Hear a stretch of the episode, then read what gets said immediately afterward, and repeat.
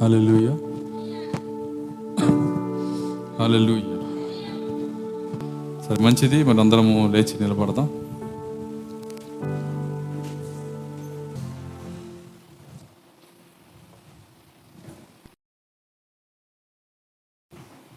తెస్లోనికి రాసిన మొదటి పత్రిక.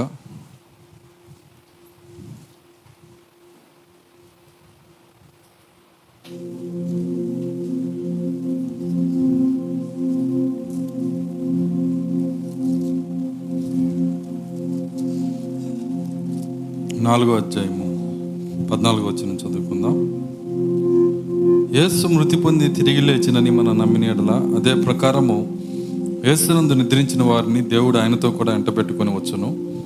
మేము ప్రభు మాటను బట్టి మీతో చెప్పున్నది ఏమనగా ప్రభువు రాకడ వరకు సజీవులమై నిలిచి ఉండు మనము. నిద్రించిన వారి కంటే ముందుగా ఆయన సన్నిధి చేరము. ఆర్భాటంతోనూ ప్రధాన దూత శబ్దముతోనూ దేవుని బోరతోనూ పరలోకం నుండి ప్రభు దిగివచ్చును క్రీస్తునందుండి మృతులైన వారు మొదట లేతురు. ఆ మీదట సజీవులమై నిలిచి ఉండి మనము. వారితో కూడా ఏకముగా ప్రభువుని ఎదుర్కొనుటకు ఆకాశ మండలమునకు మేఘముల మీద కొనిపోబడదుము. కాగా మనం సదాకాలము ప్రభుతో కూడా ఉందము. కాబట్టి మీరు ఈ మాటల చేత ఒకరినొకడు ఆదరించుకొనుడి. దేవుడు తన వాక్యం దీవించను గాక ప్రార్థించుకుందాం. స్తోత్రములు స్తోత్రములు స్తోత్రములు ప్రభువ. కృపగల తండ్రి మీ స్తోత్రాలు చెల్లిస్తున్నాం. తండ్రి పునరుత్న దినమందు ఈ రీతిగా నీ పాద సన్నిధిలో చేరి మిమ్మల్ని స్థుతించటానికి ఆరాధించటానికి మీ ప్రసన్నతను అనుభవించటానికి మమ్మల్ని యోగ్యులుగా చేసినందుకు మీ భాగ్యమును బట్టి మీకు స్థుతులు చెల్లిస్తున్నా. మొదటిగా ఈ కార్యం బట్టి మీకు స్థుతులు చెల్లిస్తున్నా. మేము ఎందుకు వచ్చామో మర్చిపోకుండా ఎరిగి ఉండే కృప మాకు దయచేయండి. అయా మమ్మల్ని ఎందుకు మీరు పిలిచారో మమ్మల్ని ఎందుకు ఎన్నుకున్నారో ఏ కార్యం మేము చేయవలసి ఉన్నదో నాయన. వాటిని చేసే శక్తిని మాకు దయచేయండి. వాటిలో మొదటి ప్రథమమైనది మిమ్మల్ని ఆరాధించుట. ఆరాధించే శక్తి శక్తి మాకు దయచేయండి. ఆరాధించే హృదయాలు దయచేయండి. దేవానికి స్తోత్రములు. ఆటంకపరుస్తున్న దెయ్యములను లోకపు శక్తులను యస్సు క్రీస్తు నామములో గద్దిస్తున్నామన ప్రతి విధమైన నిర్లక్ష్యపు ఆత్మలను ఆటంకపరచు దురాత్మ శక్తులను నిద్రాత్మలను ప్రభు అయిన యేసు క్రీస్తు నామములో గద్దిస్తున్నామన దేవానికి స్తోత్రాలు చెల్లిస్తున్నా. నిజంగా ప్రభు ఈ లేఖనాన్ని మా కొరకు ఇరవండి ఆయన తండ్రి మూడు సంవత్సరముల పైన ఓ ప్రభు మా దీని దీన్ని మా కొరకు విరిచినటువంటి దేవుడు నాయ సహాయము దయచేయండి. నిజంగా ప్రభువ ఈ దినము ఈ గడియ కావలసిన ఆత్మీయ ఆహారం మాకు దయచేయండి. ఈ తెసలోనికి రాసిన పత్రికలో మా ఎత్తపాటు దాగి ఉన్నది ప్రభువ. ఓ దాన్ని వాటితో నాయన ఒకరినొకరు ఆదరించుకోమని వాగ్దానం చేసిన దేవుడవు. ఓ తండ్రి ఈ ఆదరణ మాటలుగా మా హృదయాల్లో విశ్వాసంతో తీసుకుని కృప మాకు దయచేయండి. దేవా ఈ లోకములో మాకు ఆదరణ అవసరమై ఉన్నది. ఆ ఆదరణ ఒకటే ప్రభువా అది మీ ఎత్తబోట మాత్రమే నాయన. సహాయము దయచేయండి. నిజంగా విన్న నాయనకు చదవబడిన ప్రతి మాటను మా కొరకు విరవండి. నన్ను సిలుచాటును మరుగు చేయండి నేను బలహీన నన్ను బలపరచండి. మీరే మాట్లాడి మీ నామానికి మయము తెచ్చుకోమని యేసుక్రీస్తు క్రీస్తునాలో ప్రార్థించి వేడుకొంచున్నాం తండ్రి. ఆమె కూర్చున్నాం.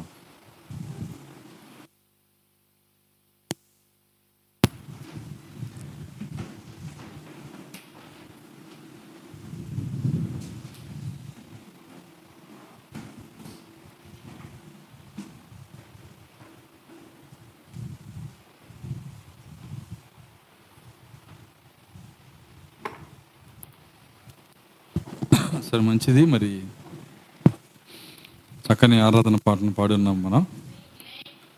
మరి ప్రతి పాట ఇలా ఈ పాట వల్లే ఉంటే అది సంపూర్ణ ఆరాధన. మనం ఏ విధంగా అందరం కలిసి నోరు తెరిచి చక్కగా హృదయం తెరిచి స్వరం ఎత్తి శుతిస్తూ పాడాము.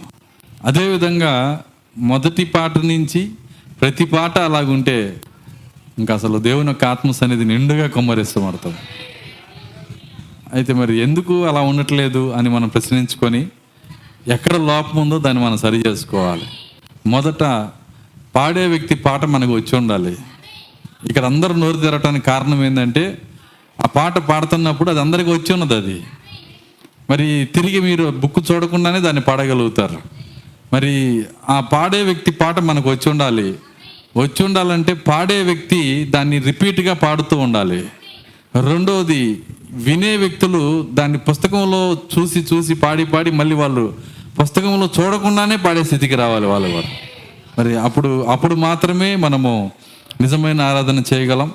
నేను చెప్పాను మరి ఆ హిందీ వాళ్ళ దగ్గరికి వెళ్ళినప్పుడు హిందీలో హిందీలో అక్కడ మనం ఈ ఆరాధన పాట ఎట్ట పాడామో ప్రతి పాట అట్లాగే ఉంటుంది. ప్రతి ఒక్కరు నోరు తెరిచి పాడని వాళ్ళంటే ఎవరు ఉండరు. అందరు నోరు తెరిచి పాడతారు. మరి చక్కగా పాడతారు. రెండోది నా స్వరం బాగుంది నేను బాగా పాడతాననే ఒక అభిప్రాయం కూడా ఎవరికి ఉండదు. దాని గురించి కాదు మనం పాడుతుంది. మన స్వరం ఎట్లున్నా సరే దేవుణ్ణి మనం శుతిస్తున్నాము దేవుని స్తోత్రం అలెలుయ్య కాబట్టి దేవుణ్ణి స్వరం బాగున్న వాళ్ళే శుతించండి అని అంటలేదుగా మనం. దేవుని శుతించేటప్పుడు ఎవరెవరు బాగా శుతించవచ్చు చెప్పండి. అందరూ స్థుతించవచ్చు మరి పాట పాడేటప్పుడు అదే స్థుతే కదా. కాబట్టి అందరూ పాడవచ్చు కాబట్టి నా గొంతు బాగలేదని అనుకోకూడదు. రాక్త అంటున్నాడు దేవుని కుమారుని గొంతు గాడిదలాగా ఉన్న దేవుడు సంతోషపడతాడు? అర్థమవుతుందా? నా గొంతు బాగలేదనే కారణం చెప్పమాక నీ స్వరము అక్కడ అక్కడ మార్చేసిద్ది అక్కడ నీ స్వరాన్ని మార్చే ఒక మిషన్ ఉంది అక్కడ. పరలోకంలో దేవదూతలు అంటారు నువ్వు నువ్వు పాడే పాట ఎవ్వరికి నచ్చకపోయినా ఆ దేవదూతలు ఏమంటారంటే ప్రభు ఎవరు ఎంత చక్కగా పాడుతున్నారు సుబ్రహ్మణ్యం కన్నా బాగా? అర్థమవుతుందా? ఎవరు సుబ్రహ్మణ్యం? ఆయనకంటే బాగా పడుతున్నారు ఎవరయ్యా? మీరు జా ఒరిజినల్గా మరి ఒరిజినల్ స్వరం అయితే ఎవరు వినలేరు కానీ దేవుడు దాన్ని మారుస్తాడు అక్కడ. దాని వెనకాల నిజమైన ప్రేమ ఉంటే నిజమైన సమర్పణ ఉంటే కాబట్టి ఆ నిజమైన సమర్పణతో మరి మన గొంతు బాగోకపోయినా ఒక కార్యం ఉంది. అందరం కలిసి పాడినప్పుడు ఎవరి గొంతు ఏంటో ఎవరికి తెలియదు అందరు కలిసి పాడినప్పుడు అందరూ కలిసి పాడిన స్వరంలో మన గొంతు కలిసినప్పుడు నీ గొంతు ఎట్లుందో ఎవరికి తెలియదు. ఆ గొంతులన్నీ కలిసి ఒక గొంతుగా మారతాయి. అయితే అది ఒక గొంతుగా మారాలంటే ముందు ఒకళ్ళు ఎత్తినా వెనకాల ఇంకొకళ్ళు ఎత్తకూడదు. అదొక సమస్య ఉంది అక్కడ. అంటే ఇప్పుడు మహిమ నీకే ప్రభు అని పాడతాను ఇంకొకళ్ళు కసేపు ఉండి మహిమ నీకే ప్రభు అనకూడదు. అర్థమవుతుంది? అందరూ వాళ్ళు ఎలా పాడుతున్నారో వాళ్ళ గొంతులో మన గొంతు కలపడానికి ట్రై చేయాలి. వాళ్ళకన్నా అధికమైన శబ్దం రాకూడదు వాళ్ళకన్నా నీరస పాట పాడకూడదు. అర్థమవుతుంది? రెండు రెండు రెండు సమస్యలు ఉన్నాయి అక్కడ. అందరికన్నా అధికంగా మనం కేకలేయకూడదు అందరికన్నా వాళ్ళు పాడుకొని లేని నీరసంగా ఉండకూడదు. చక్కగా వాళ్ళ గొంతులో కలిపితే దేవుని నామానికి మహిమ కలుగుతుంది. దేవుని స్తోత్రం. అలెలుయ్య సరే మంచిది. మరి కొద్ది నిమిషాలు మనకు కావలసిన వాక్యం పైన ఉంచుదాం. మరి చదవబడినటువంటి లేఖనంలో మరి గడిచినటువంటి సంవత్సరాలుగా దేవుడు మనకి దాన్ని వివరిస్తూ ఉన్నాడు. ఎందుకంటే ఈ తెసలోనికి రాసిన పత్రిక ఈ నాలుగో అధ్యాయము మరి చాలా ప్రాముఖ్యమైనటువంటి అధ్యాయము. దీంట్లో ఎత్తబోటును గురించిన మర్మములు పెట్టాడు. రాత్రి నేను చెప్పాను పౌలు గారు ఏది చెప్పినా ఒక ముక్క అన్ని తెలిసిన వాళ్ళకి చెప్పినట్టు చెప్పి వెళ్ళిపోతుంటాడు. ఇదంతా వాళ్ళకి తెలుసులే అన్నట్టు ఒక ముక్క ఇసిరేసి వెళ్ళిపోతాడు. మనం మనము ఆయన ఏమంటాడంటే మరి నేను చెప్పాను రాత్రి చెప్పాను ఆత్మ యొక్క ప్రథమ ఫలం పొందాం కదా మనం అంటాడు. అదేంటి ఎవరికి తెలియదు. ఆత్మ యొక్క ప్రథమ ఫలం పొందిన మనము కూడా దత్తపుత్రత్వం కొరకు ఎదురు చూస్తున్నాం అంటాడు. అసలు ఆ దత్తపుత్రత్వం అంటే ఎవరికి తెలియదు. ప్రాక్త వచ్చినాక వంద పేజీల పైన చెప్పాడు ఆ పుస్తకాన్ని. వింటున్నారా? మూడు కోటాల్లో చెబితే కానీ అది పూర్తి కాల. ఇంకా పూర్తి కాల. దాన్ని ఒక ముక్కి సిరేసి వచ్చేసాడు ఆయన. ఏమన్నాడు? ఆత్మ యొక్క పదమ ఫలములు పొందిన మనము కూడా దత్తపుత్రత్వం కొరకు చూడండి. దత్తపుత్రత్వం పొందాలని ఎక్కడుంది పాత నిబంధనలో? అవన్నీ పౌలు గారిని అడగకూడదు మీరు. దేవుడు శిల్పి నిర్మాణకుడైన పట్టణం ఒకటి ఉందని ఎక్కడుంది? అవన్నీ అడగకూడదు నువ్వు. కానీ నువ్వు నమ్ముతున్నావు దాన్ని. దేవుని స్తోత్రం. అలెల్లుయ్య కాబట్టి అదే విధానంలో ఈ తెసలోనికి రాసిన పత్రికలో కూడా ఆయన ఏం చేశాడంటే మరి కొన్ని మాటలు అట్లా ఇసిరేసి వెళ్ళిపోయాడు. ఏంటి ఆ మాటలు అంటే ఆర్భాటము ప్రధాన దూత శబ్దము దేవుని బోర ఒక ముక్క ఇసిరేసి వెళ్ళిపోతాడు అంతే. కానీ దాని వెనకాల ఉన్నది ఆయన చెప్పి ఎందుకు వెళ్ళిపోతున్నాడంటే అసలు ఆయన అక్కడ చెప్పకపోతే ఇక్కడ మనం ఆలోచించే వాళ్ళం కాదు. చూడండి ఆయన దాన్ని ఏం చేశాడంటే అస్సలు చెప్పకపోతే దాన్ని దాని గురించి ఆలోచించడానికి ఏమీ లేదు. కానీ ఒక ముక్క అక్కడ చెప్పాడు కాబట్టి దాన్ని దాన్ని ఆ సంగతిని పరిశోధించే ఒక జనాంగం రాబోతుందని ఆయనకి తెలుసు. ఆ సంగతిని పరిశోధించుట రాజులకు ఘనత. సంగతి మరుగు చేయుట దేవునికి మహిమ. సంగతులకు పరిశోధించుట ఏ రాజులు? చూడండి అబ్రహాము యొక్క శారీరక సంతానం కాదు అది రాజులంటూ ఉంటే వాళ్ళు ఎవరంటే అబ్రహాం యొక్క రాజ సంతానం అంటున్నాడు ఆయన. అబ్రహాం యొక్క రాజ సంతానం అబ్రహాముకి రాజ సంతానం ఉన్నది. ఆ రాజ సంతానమే నక్షత్రాలై ఉన్నారు. ఆ రాజ సంతానము అబ్రహాం సంతానం ఎవరంటే అబ్రహాముకి నేరుగా ఒక కుమారుడే పుట్టాడు. తెలుసా మీకు? అబ్రహాముకు నేరుగా అబ్రహాం కుమారుడు ఇసాక్ కాదు. అబ్రహాం కుమారుడు అర్థమవుతుందా? ఇస్మాయిల్ కాదు. మరి కెతురా పిల్లలు కాదు. ఇవన్నీ కాదు. అబ్రహాముకి దేవుడు వాగ్దానం చేసిన కుమారుడు ఒక్కడే. ఆ ఒక్క కుమారుడు ప్రభు అయిన యేసుక్రీస్తు అయితే ఈయనన్న అబ్రహాముకు పుట్టాడా? మిమ్మల్ని ప్రశ్న వేస్తున్నాను నేను. ప్రభు అయిన యేసుక్రీస్తు అబ్రహాముకు పుట్టాడా? పోనీ అబ్రహాంలో నుంచి వచ్చినటువంటి పిల్లల కడుపుని ఎవరి పిల్లల కడుపునన్నా పుట్టాడా? లేదు. అర్థమవుతుందా? మరి ఎలా కుమారుడు అయ్యాడు నేను ప్రశ్న వేస్తున్నాను ఇప్పుడు. యేసుక్రీస్తు అబ్రహాముకి కుమారుడు ఎలా అయ్యాడు? సో ఈ ఈ యొక్క కార్యాలు చాలా జాగ్రత్తగా పట్టుకోవాలి. అందుకే దావిదు కుమారుడు దావిదు కుమారుడు అంటే యేసుక్రీస్తు రెండు కడకంగా నిలిపారు వాళ్ళు. ఎవరయ్యా దావిదు కుమారుడు అని? అసలు ఏం చదువుతున్నారు మీరు బైబిల్ని? ఈరోజు అబ్రహాం కుమారుడు అబ్రహాం కుమారుడు అని చదువుతున్నావు అబ్రహాంకి ఎలా కుమారుడు ఆయన? ఏ విధంగా కుమారుడు? వింటున్నారా? చూడండి ఆయన అబ్రహాముకి కుమారుడే కానీ శరీర రీతిగా కాదు ఆయన. శరీర రీతిగా కుమారుడు కాదు. సో ఆయన ఏ విధంగా కుమారుడు అంటే అబ్రహాము ఆయన ఆయనకు దేవుడిచ్చినటువంటి వాగ్దానమును బట్టి కుమారుడు. అబ్రహాముకు దేవుడిచ్చిన వాగ్దానం. ఎప్పుడు ఇచ్చాడు భౌతిక సంతానమును కత్తెత్తి దాన్ని నాశనం చేయటానికి సిద్ధపడినప్పుడు ఆత్మీయ సంతానం వాగ్దానం చేయబడింది ఆయనకి. చూడండి భౌతికంగా పుట్టిన కుమారుణ్ణి భౌతికంగా వచ్చినటువంటి ఆ యొక్క ఇస్సాకుని ఇది నాది కాదు. చూడండి దేవా నీ చిత్తమైతే దీన్ని నీకు ఇచ్చేస్తానని శరీరమును కత్తెత్తి నీ శరీరమును నీ శరీర కార్యాలను ఖండించడానికి నువ్వు సిద్ధపడినప్పుడు వింటున్నారా? అదే సమయంలో ఆత్మీయ కుమారుడు అబ్రహాముకి వాగ్దానం చేయబడ్డాడు. అప్పుడు వాగ్దానం చేశాడు నీ సంతానం వలన భూమి మీద ఉన్న ప్రతి జనాంగము ఆశీర్వదించబడుతుంది. దేవుని స్తోత్రం. అలెలుయ్య అక్కడ వచ్చాడు కుమారుడు. నీ సంతానము. ఎలా? చూడండి అక్కడ అక్కడ శరీరమును బట్టి కాదు వాగ్దాన కుమారుడు. ఆయన పేరేందంటే వాగ్దానమును బట్టి పుట్టాడు. చూడండి ఆయన ఆయన ఎవరి ఎవరి ప్రమేయంతో పుట్టలేదు. ఎవరి ఏ పురుషుని వల్ల పుట్టలేదు. ఏ స్త్రీ వల్ల కూడా పుట్టలేదు ఆయన. మన ప్రవక్త చెప్పిన మాట వింటే ఆర్సీఎం వాళ్ళు చూడండి వాళ్ళ వాళ్ళ వాళ్ళ బాధ మనం వివరించలేము.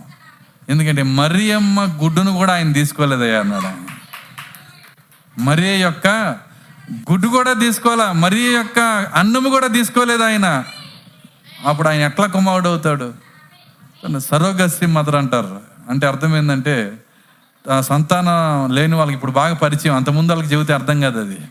సో ఇప్పుడు అన్నీ అర్థమయ్యేటట్టు చేస్తున్నాడు దేవుడు. బిడ్డలు లేని వాళ్ళు ఇద్దరు తల్లిదండ్రులు ఏం చేస్తారంటే మరి భర్త యొక్క బీజం నుంచి భార్య యొక్క గుడ్డు నుంచి అండము నుంచి రెండు తీసుకొని ఆ- ఆ యొక్క ట్యూబ్లో దాన్ని డెవలప్ చేసి ఆ పిండం తయారైనాక తీసుకెళ్ళి అద్దె గర్భంలో పెడతారు. ఆ గర్భం పేరు ఏంటంటే అద్దె గర్భం. ఆమెకి ఆమె పని ఏంటంటే గర్భంలో ఉన్న శిశువుకి రోజు ఫుడ్ పెట్టాలి. అర్థమవుతుందా? చక్కగా టాబ్లెట్లు వేసి ఆ బిడ్డకు కావాల్సిన విటమిన్స్ మినరల్స్ అన్నీ అందించి కనే సమయానికి కని ఆ బిడ్డని కళ్ళు మూసుకొని చేతిలో పెట్టి ఫీజు తీసుకొని వెళ్ళిపోవాలి. దీనికి ఏమాత్రం తక్కువ కాదు మరి అమ్మ అర్థమవుతుందని నేను చెబుతుంది? మరియమ్మ చేసింది అదే. బీజము ఏసేపుది కాదు అండము మరియమ్మది కాదు. చూడండి అది ఎలా వచ్చింది మరి? బీజం ఎట్లా వచ్చింది? అండం ఎలా వచ్చింది అంటే వాక్యము సృష్టి చేసినది. వాగ్దానం వల్ల పుట్టాడు ఆయన. అందుకే ఆయన పేరు వాగ్దాన కుమారుడు నిజమైన కుమారుడు ఒకే ఒక కుమారుడు. దేవుని స్తోత్రం అలెలుయ్య ది బిగాటిన్ సన్ అన్నాడు. తను ఒకే ఒక అద్వితీయ కుమారుడు. అద్వితీయ అంటే అర్థమేంటి తెలుసా? ఇక రెండో వాడు లేడు. ఒకడే. ఈ డొంక తిరుగుడు చెప్పకుండా ఒకడే కుమారుడు అని చెబితే అయిపోయేది. తెలుగులో అద్వితీయ అద్వితీయ అంటే అదేదో అనుకుంటున్నారు. ఒక్కడే కుమారుడు. దేవునికి ఎంతమంది కుమారులు ఉన్నారు? చెప్పండి. నేను చెప్పేది బైబిల్లో ఉన్నదే అడుగుతున్నాను. ఆయన తండ్రి యొక్క అద్వితీయ కుమారుడు అంట ప్రభు అయిన యేసుక్రీస్తు తండ్రికి తండ్రి అయిన దేవునికి ఒక్కడే కుమారుడు. మరి ఒక్కడే కుమారుడు అయితే కుమార్తెలు లేరా? చెప్పండి. లేరనే కదా చెప్తుంది. పోనీ ఈ పక్క కూర్చున్న కుమారుల సంగతి ఏంటి? మరి ఎవరికి కుమారులు? ఆయనకి ఉన్నది ఒకటే కొడుకు అయితే అలా ఎందుకు రాశారు? దేవునికి అనేక మంది పిల్లలు ఉన్నారు కదా. యేసుక్రీస్తు ఒక్కడే కుమారుడు అని చెప్పాల్సిన అవసరం ఏంటి? ఆలోచన చేయాలి? వాక్యం చదివేటప్పుడే దాని గురించి ఆలోచన చేయాలి.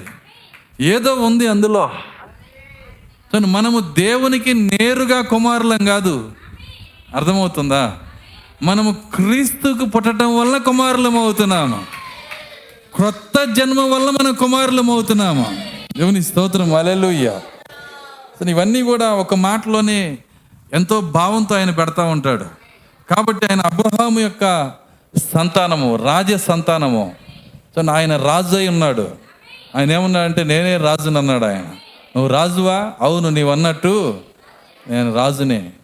ఎలాంటి రాజు? భూమి మీద ఉన్న రాజులకి రాజు ఆయన. ఆయన దేవుని యొక్క రాజులకి రాజు. ఐదేళ్ళు ఉండి ఊడిపోయే వాళ్ళకి రాజు కాదు. శాశ్వతము రాజులుగా ఎవరు ఉండబోతున్నారో వాళ్ళకి ఆయన రాజు. నాకు ఆయన రాజు. ఆయన నాకు ఆజ్ఞాపించగలడు. ఆయన నన్ను నడిపించగలడు. ఆయన నా పైన అధికారము చేయగలడు. నా సమస్త అధికారం నేను ఆయనకి ఇవ్వగలుగుతున్నాను. ఇవ్వటానికి ఇష్టపడుతున్నాను. అందరూ అలా అంగీకరించరండి. రాజులు మాత్రమే. ఎందుకంటే ఆయన రాజులకి రాజు. దేవుని స్తోత్రం. అలెలుయ ప్రభువులకి ప్రభు. కాబట్టి ఆయన రాజులకి రాజు. ఈ ఈ రాజ్య సంతానము మాత్రమే ఈ కార్యాలు అర్థం చేసుకోగలదు. వాళ్ళ కోసమే ఈ బైబిల్ పరిశోధించబడటానికి ఈ విధంగా రాయబడింది. సో నా ఆది కాండం నుంచి ప్రకటన దాకా ఒక విధంగా చెప్పాలంటే నాకు ఇప్పుడు కొత్త బైబిల్ అయిపోయింది. మరి మీకు ఎలా ఉందో నాకు తెలియదు కానీ నాకు సంపూర్ణంగా కొత్త బైబిల్ అయిపోయింది. ప్రతి చోట మరి అనేకమైన కార్యాలు అనేకమైన దేవుని ఆలోచనలు ఒక్క మాటలో పదివేల భావాలు పెడుతున్నాడు ఆయన. ఒకే ఒక్క మాటలో. అయితే అవన్నీ అర్థం చేసుకోవడానికి దేవుడు ఎవరిని నియమించాడో వాళ్ళు ధన్యులై ఉన్నారు. దేవుని స్తోత్రం అలెలుయ్య బాగా రెండు మూడు తరాలు ఏమి తినకుండా కూడబెట్టినాక తినేవాడు ఒకడు పుట్టాడు అనుకో. అర్థమవుతుందా? వీడి కోసమే వాళ్ళందరూ కొడబెట్టారు అంటారా లేదా? ఇప్పుడు ఇన్ని రెండు వేల సంవత్సరాల తర్వాత తినేవాళ్ళు కొంతమంది పుట్టారు ఈరోజు. వాళ్ళు వస్తారని దేవునికి ముందే తెలుసు. దాన్ని ఆయన ఏమన్నంటే దేవుని కుమారుల ప్రత్యక్షత కోసం సృష్టి మిగుల ఆశతో తేరు చూచుచు కనిపెట్టుచున్నది.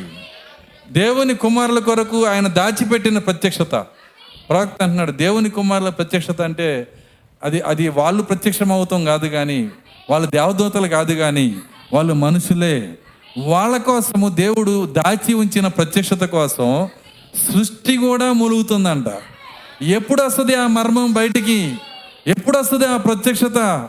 ఎప్పుడు దేవుని పిల్లలు దేవుని కుమారులు దాన్ని పొందుకుంటారు? వాళ్ళు పొందుకుంటే వాళ్ళు విమోచించబడతారు. వాళ్ళు విమోచించబడితే నేను విమోచించబడతాను. దేవుని స్తోత్రం. హల్లెలూయా. సో నేను మీకు ఇది అర్థం అవ్వాలంటే ఒక ఒక ఒక బైక్ ఉందనుకోండి. సపోజ్ అనుకుందాం. లేదంటే ఒక ఒక బైక్. ఆ బైక్ మనకు డబ్బులు అవసరమై నేనేం చేశానంటే మార్వాడి కొట్టు దగ్గరికి వెళ్ళి దాన్ని తాకట్టు పెట్టి నాకు కావలసిన డబ్బు తెచ్చుకున్నాను. దాన్ని ఖర్చు పెట్టుకున్నా. ఆ బైక్ వాడు ఏం చేశాడంటే వాడు తి- వాడు తిరగడు. వాడు దాన్ని తీసుకొని ఆ యొక్క షాపులో ఎక్కడో గోడౌన్లో పెట్టేసి తాళం వేసి సో అది ఎంతకాలం ఉన్నా బూజు పెట్టి తుప్పు పట్టి అలా ఉండాల్సిందే కానీ ఎవరు దాన్ని నడపరు. అది అక్కడ నుండి మూలుగుతుంటుంది అర్థమవుతుందా నేను చెబుతుంది? సరే అసలు డబ్బే ఖర్చు పెట్టకుండా ఇనపెట్లో పెడితే ఏం చేసేది డబ్బు? మనం వాడతాం కదా పదాన్ని. అరే వాడికి ఇనపెట్లో డబ్బులు మూలుగుతున్నాయిరా అంటారు. ఎందుకంటే వాడట్లా దాన్ని. అర్థమవుతుందా నేను చెప్తుంది? అది వాడబడట్లా. ఆ కార్యము అది మూలుగుతుంది వాడబడట్లా. ఆ యొక్క ఆ యొక్క దాన్ని ఏమంటా బైకు అది మూలుగుతుంది. కానీ ఒకరోజు వింటున్నారా? అప్పుల్లో ఉన్న నేను నేను బయటపడ్డాను మొట్టమొదట. నాకు విమోచన వచ్చింది. నాకు డబ్బు వచ్చింది. నాకు నాకు సంపద వచ్చింది. ఇప్పుడు నాకు సంపద వచ్చినప్పుడు ఈ సంగతి బైక్ తెలిసింది. అర్థమవుతుందా? అప్పుడు అది ఏమనుకుంటుంది? ఖచ్చితంగా నా యజమాని విమోచించబడితే నేను కూడా విమోచించబడ్డట్టే ఇప్పుడు ఆ బైక్ ఏంటో తెలుసా? సృష్టి.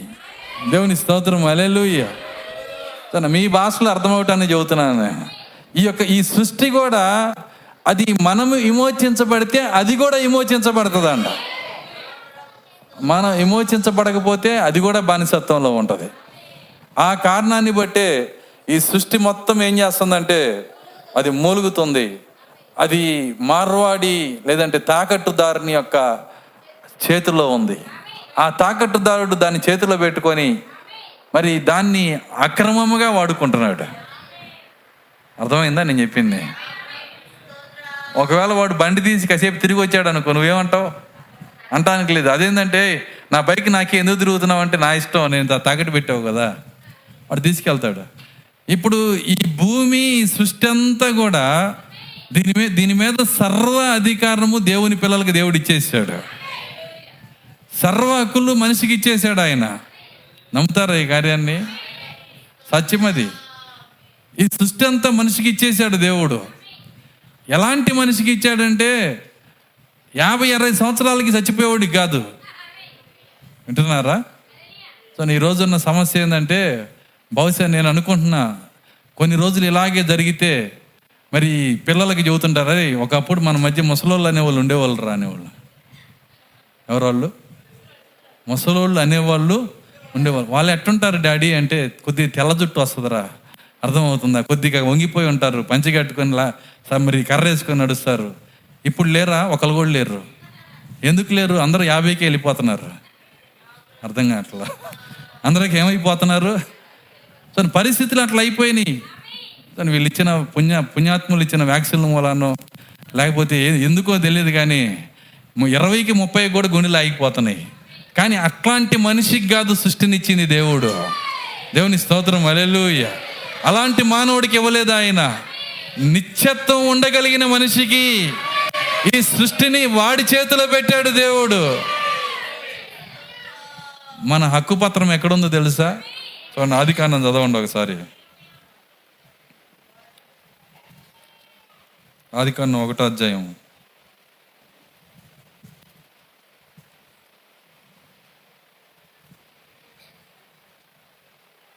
ఇరవై ఏడు నుంచి. దేవుడు తన స్వరూపమందు నరుని సృజించెను. దేవుని స్వరూపమందు స్త్రీనిగాను పురుషునిగాను దేవుడు వారిని ఆశీర్వదించెను. మీరు ఫలించి అభివృద్ధి పొంది విస్తరించి భూమిని నిండించి దానిని లోపరుచుకునుడి సముద్రపు చేపలను ఆకాశ పక్షులను భూమి మీద ప్రాకు ప్రతి జీవిని ఏలుడని దేవుడు వారితో చెప్పెను. భూమి మీద ప్రాకు ప్రతి జీవిని కూడా ఏలుడి. అన్నిటినీ ఏలుబడి చేసేవాడు మనిషి. ఇప్పుడు ఇప్పుడు చిన్న బయటికి వెళ్ళండి పొలంలోకి వెళ్ళండి ఓ తాసుపాము వెళ్తుంటుంది ఏ నేను నీ ఏలికి అంటే కుదరదు అక్కడ. అది అంటది నీ కాలి ఏలి ఎక్కడ అంటది. అర్థమవుతుందా? అది కాదు ఇప్పుడు లేదు ఆ పరిస్థితి. మనకు ఆ జీవము లేదు ఆ స్థితి లేదు ఆ స్థానము లేదు. కానీ ఆ స్థితిలోకి తీసుకొని వెళ్ళటానికే ఈరోజు కల్వరిశిలో మనకు ఒక మార్గాన్ని వేసిండు. దేవుని స్తోత్రం అలెల్లుయ్యా ప్రవక్త అంటున్నాడు కల్వరి మనకి మహిమలోకి బాటని వేసింది అంటున్నాడు ఆయన. ఏ స్థితికి మనం వెళ్ళవలసి ఉందో ఆ స్థితికి తీసుకెళ్ళేది లోకంలో ఒకే ఒకటి ఉంది. అది కల్వరి శిలువ మాత్రమే. పోయిన వారం అంతా సెలువులోనే ఉన్నాం. జ్ఞాపకం వస్తుందా? కానీ అక్కడ ఏం జరిగిందనేది మనం చూసాం. కానీ అక్కడ జరిగినటువంటి కార్యాలు మనం చూసాం. నిజంగా మరి ఆ కలవరి శిలువ యొక్క విలువ మనకి తెలిసి ఉండాలి. అది తెలిస్తే నిరంతరం మనం రుణంలోనే ఉన్నామని గ్రహిస్తాం మనం. ఎన్నటికీ తీర్చబడని అప్పులో మనం ఉన్నామో ఎవరికి అప్పయ్యామో? ప్రభు అయిన యేసుక్రీస్తుకి. ఆ రుణం మనం తీర్చుకోలేము. చూడ ఎంత రుణము తీర్చలేని స్థితికి మనం గ్రహిస్తే ఆయన కొరకు ఏదో ఒకటి చేయడానికి ఇష్టపడతాం మనం. నీకు నీకు నీ జీవితంలో భయంకరమైన కష్టాల్లోకి వెళ్ళినప్పుడు నీ కోసం కోట్ల రూపాయలు ఖర్చు పెట్టి ఒక వ్యక్తి సహాయం చేస్తే ఆ వ్యక్తి ఇంటికి వస్తే ఏదో ఒకటి పెట్టాలని ఏదో ఒకటి చేయాలని ఇష్టపడతావు కదా. కృతజ్ఞత అనేది ఉంటుంది కదా. ఉంటుందా ఉండదా? కృతజ్ఞత లేకపోతే మనం ఏం చేయలేం. చూడండి కృతజ్ఞత లేని జనాంగం ఉన్నారు బైబిల్లో ఇరవై లక్షల మంది. వాళ్ళు సముద్రము సముద్రంలో పొడి పొడి నేల మీద దేవుడు నడిపిస్తే రెండో రోజు కుండలు ఇసిరివేశారు వాళ్ళు. అది కృతజ్ఞత లేని జీవితం. ఈరోజు కలవరి శిలువలో నీకు ప్రాణం పెట్టిన దేవుడు ఉన్నాడు.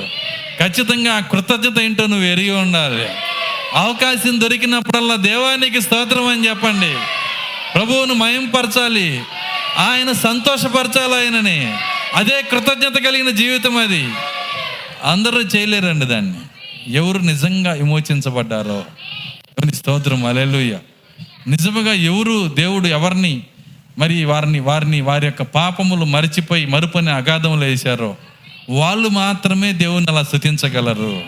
దేవుని స్తోత్రం అలెలుయ్య కాబట్టి ఇక్కడ ఎలాంటి మనిషికి ఈ లోకాన్ని ఇచ్చాడు ఎలాంటి మనిషికి ఈ యొక్క పరిస్థితులు ఈ యొక్క ఈ యొక్క అధికారం ఇచ్చాడంటే ఇప్పుడున్న మళ్ళాంటి వాళ్ళకి కాదు.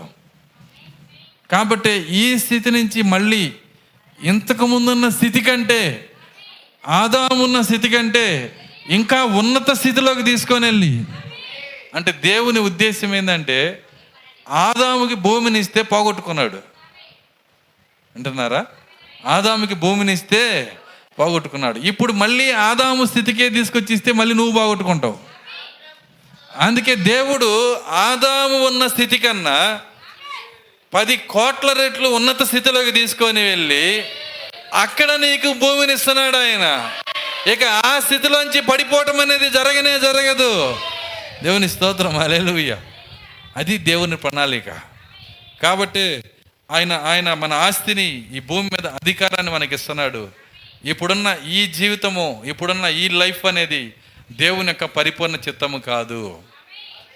చాలామంది మరి జ్ఞా జ్ఞానం కలిగిన అమాయకులు ప్రశ్నలు వేస్తారు. అర్థమవుతుందా? ఎవరు వాళ్ళు?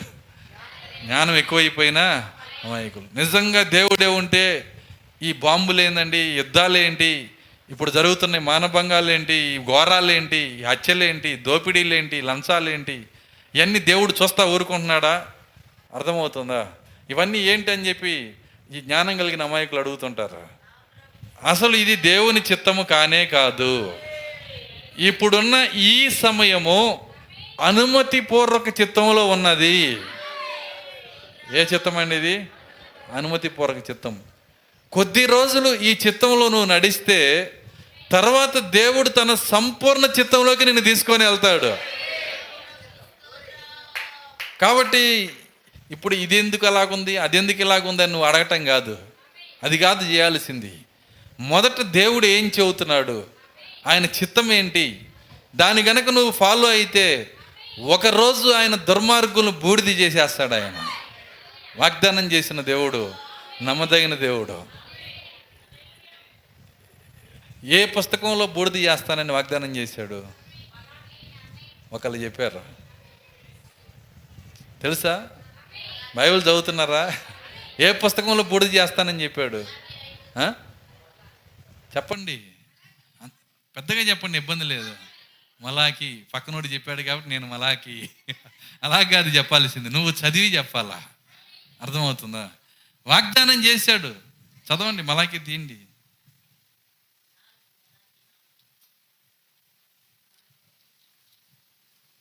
మలాకి గ్రంథము నాలుగో అధ్యాయము.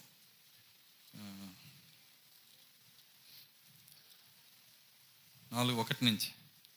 ఏలయనగా ఏలయనగా నియమింపబడిన దినము వచ్చుచున్నది. నియమింపబడిన దినము వచ్చుచున్నది. కొలిమి కాలునట్లు అది కొలిమి కాలును కాలునట్లు అది కాలును. గర్విష్ఠులందరూ గర్విష్ఠులందరును. దుర్మార్గులందరూ దుర్మార్గులందరును. కొయ్య కాలు వలె ఉందురు. కొయ్యకాలు వలె ఉందురు. వారిలో ఒకనికి వారిలో ఒకనికిని వేరైనను వేరైనను చిగురైనను లేకుండా లేకుండా రాబో దినము అందరినీ రాబో దినమున అందరినీ కాల్చివేయనని కాల్చివేయనని సైన్యములకు అధిపతి సైన్యములకు అధిపతి యహోవా సెలవిచ్చుచున్నాడు. యెహోవా సెలవిచ్చుచున్నాడు.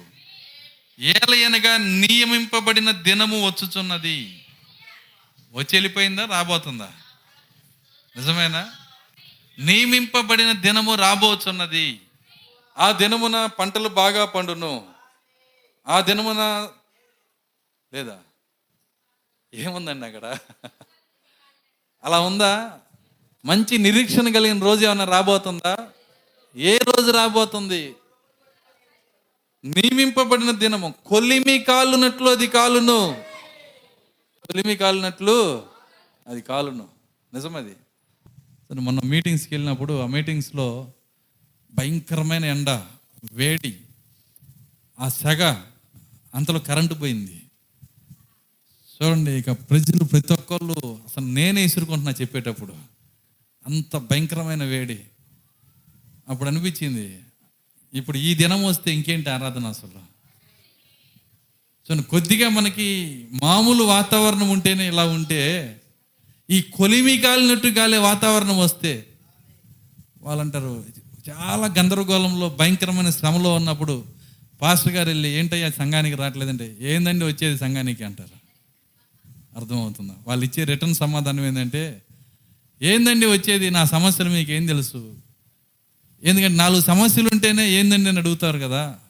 ఇక కొలిమి గాలినట్టు వస్తే పరిస్థితి ఏంటి? భయంకరమైన పరిస్థితులు. ఎలాంటి పరిస్థితులు అంటే చూడండి ఇక లోకము మండిపోయే పరిస్థితులు. సత్యం అది రాక్త అంటున్నాడు ఆయన. ఆయన ఏమంటున్నాడంటే లోకము కాలిపోతుంది అంటున్నాడు.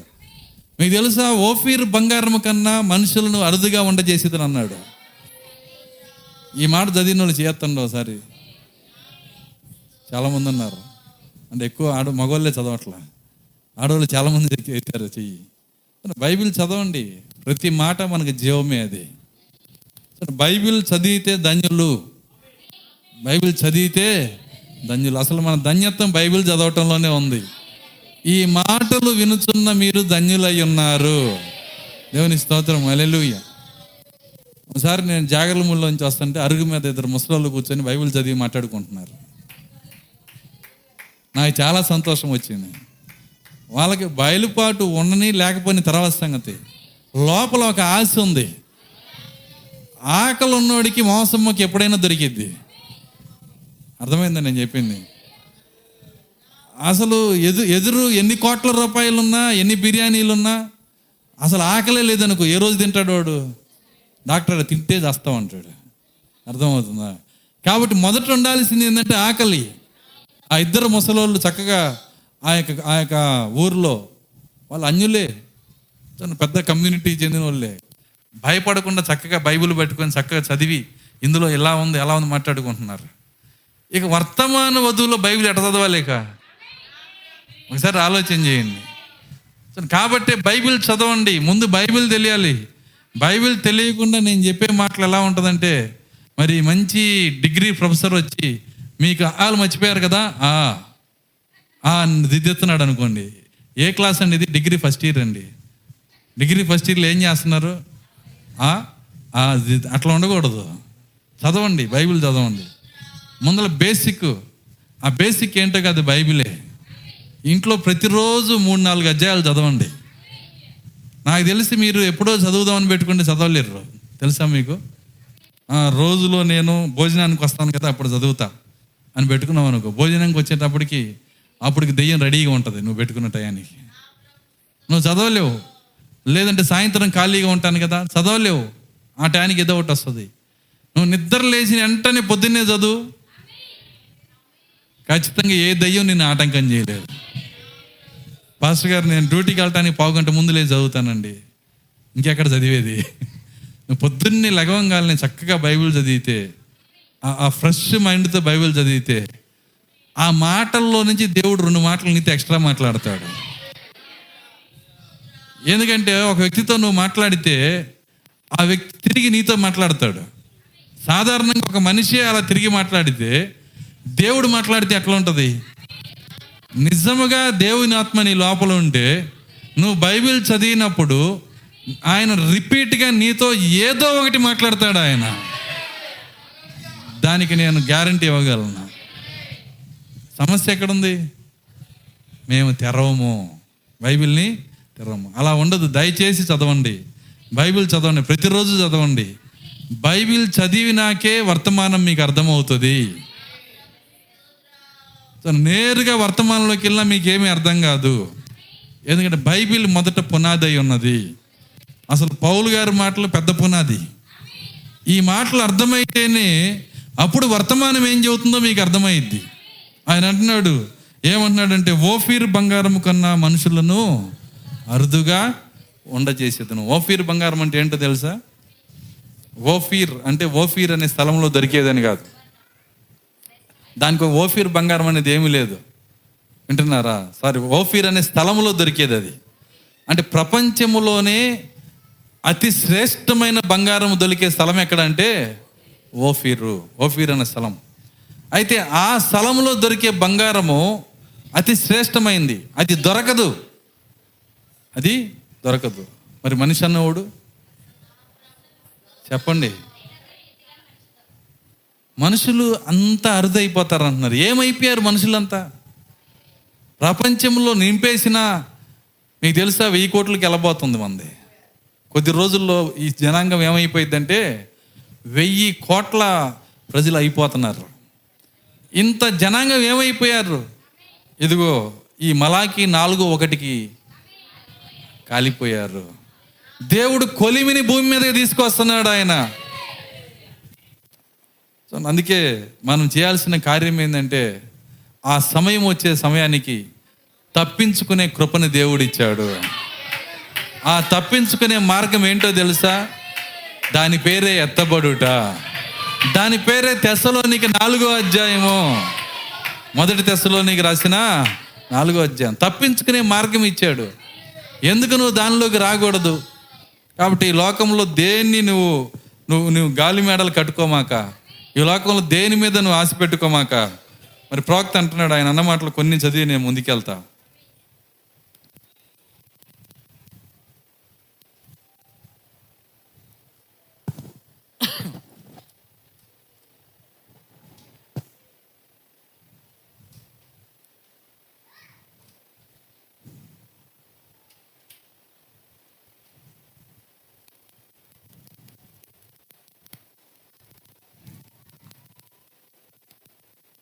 ఆయన ఏమంటున్నాడంటే విధ్వంసము కలిగించే ఆయుధము తప్పించుకొని ఇక్కడికి త్వరపడి రమ్ము. ఇచ్చానని చెప్పారు కదా? కన్ఫామ్ అయినా తప్పించుకొని ఇక్కడికి త్వరపడి రమ్ము. మరి ఎవరి దగ్గరైనా లేకపోతే ఆ పుస్తకము సహోదరుడు మరి సల్మాన్కి చెప్పండి. మీ వరకు కాపీ తీసి ఇస్తారు. ఆల్రెడీ ఇచ్చింది కాబట్టి మనం ఒకేసారి తీసి ఇవ్వలేము. ఆయన ఏమంటున్నాడంటే విధ్వంసము కలిగించే ఆయుధము ఇప్పటికే మనిషి చేతుల్లోకి వచ్చేసినది.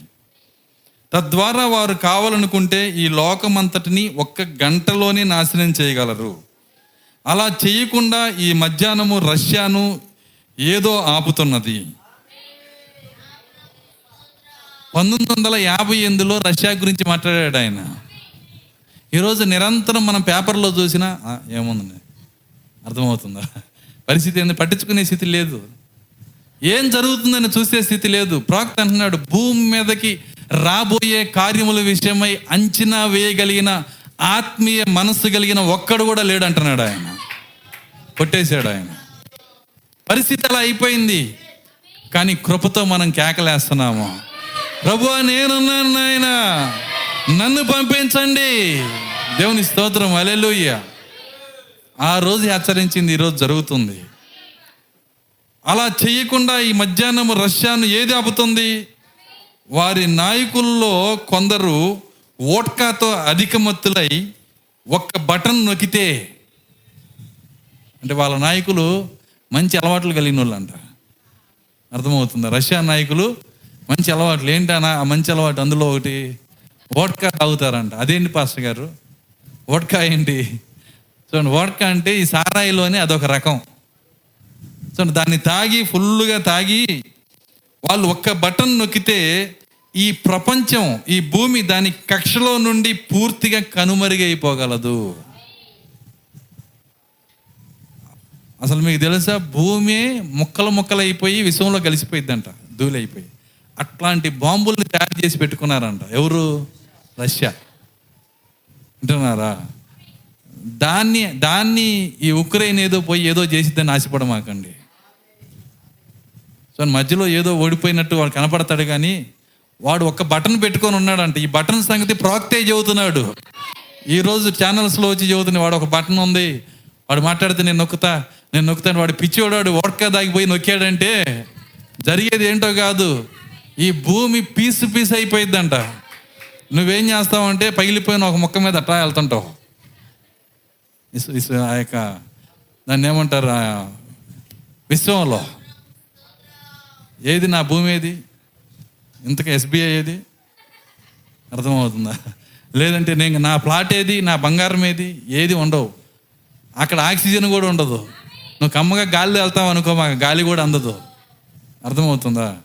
అలా ముక్కలు ముక్కలు చేయగలిగిన శక్తి కలిగిన బాంబులు పంతొమ్మిది వందల యాభై ఎనిమిదిలోనే. ఎప్పుడండి? పంతొమ్మిది వందల యాభై ఎనిమిదిలోనే వాళ్ళు రెడీగా పెట్టుకున్నారు. పాస్టర్ గారు ఇవన్నీ ఎందుకు చెబుతున్నారు? బుక్కు తిన్నోళ్ళు ప్రవచిస్తారు. ఎవరు ఈ పుస్తకాన్ని తింటారో వాళ్ళు దేశాల గురించి ప్రవచిస్తారని ఆయన చెప్పాడు. జరగబో విషయాల గురించి ప్రవచిస్తారు. వాళ్ళు హెచ్చరిక చేస్తారు. ఇది నా ప్రవచనం అయి ఉంది. ఇది నా సొంతది కాదు.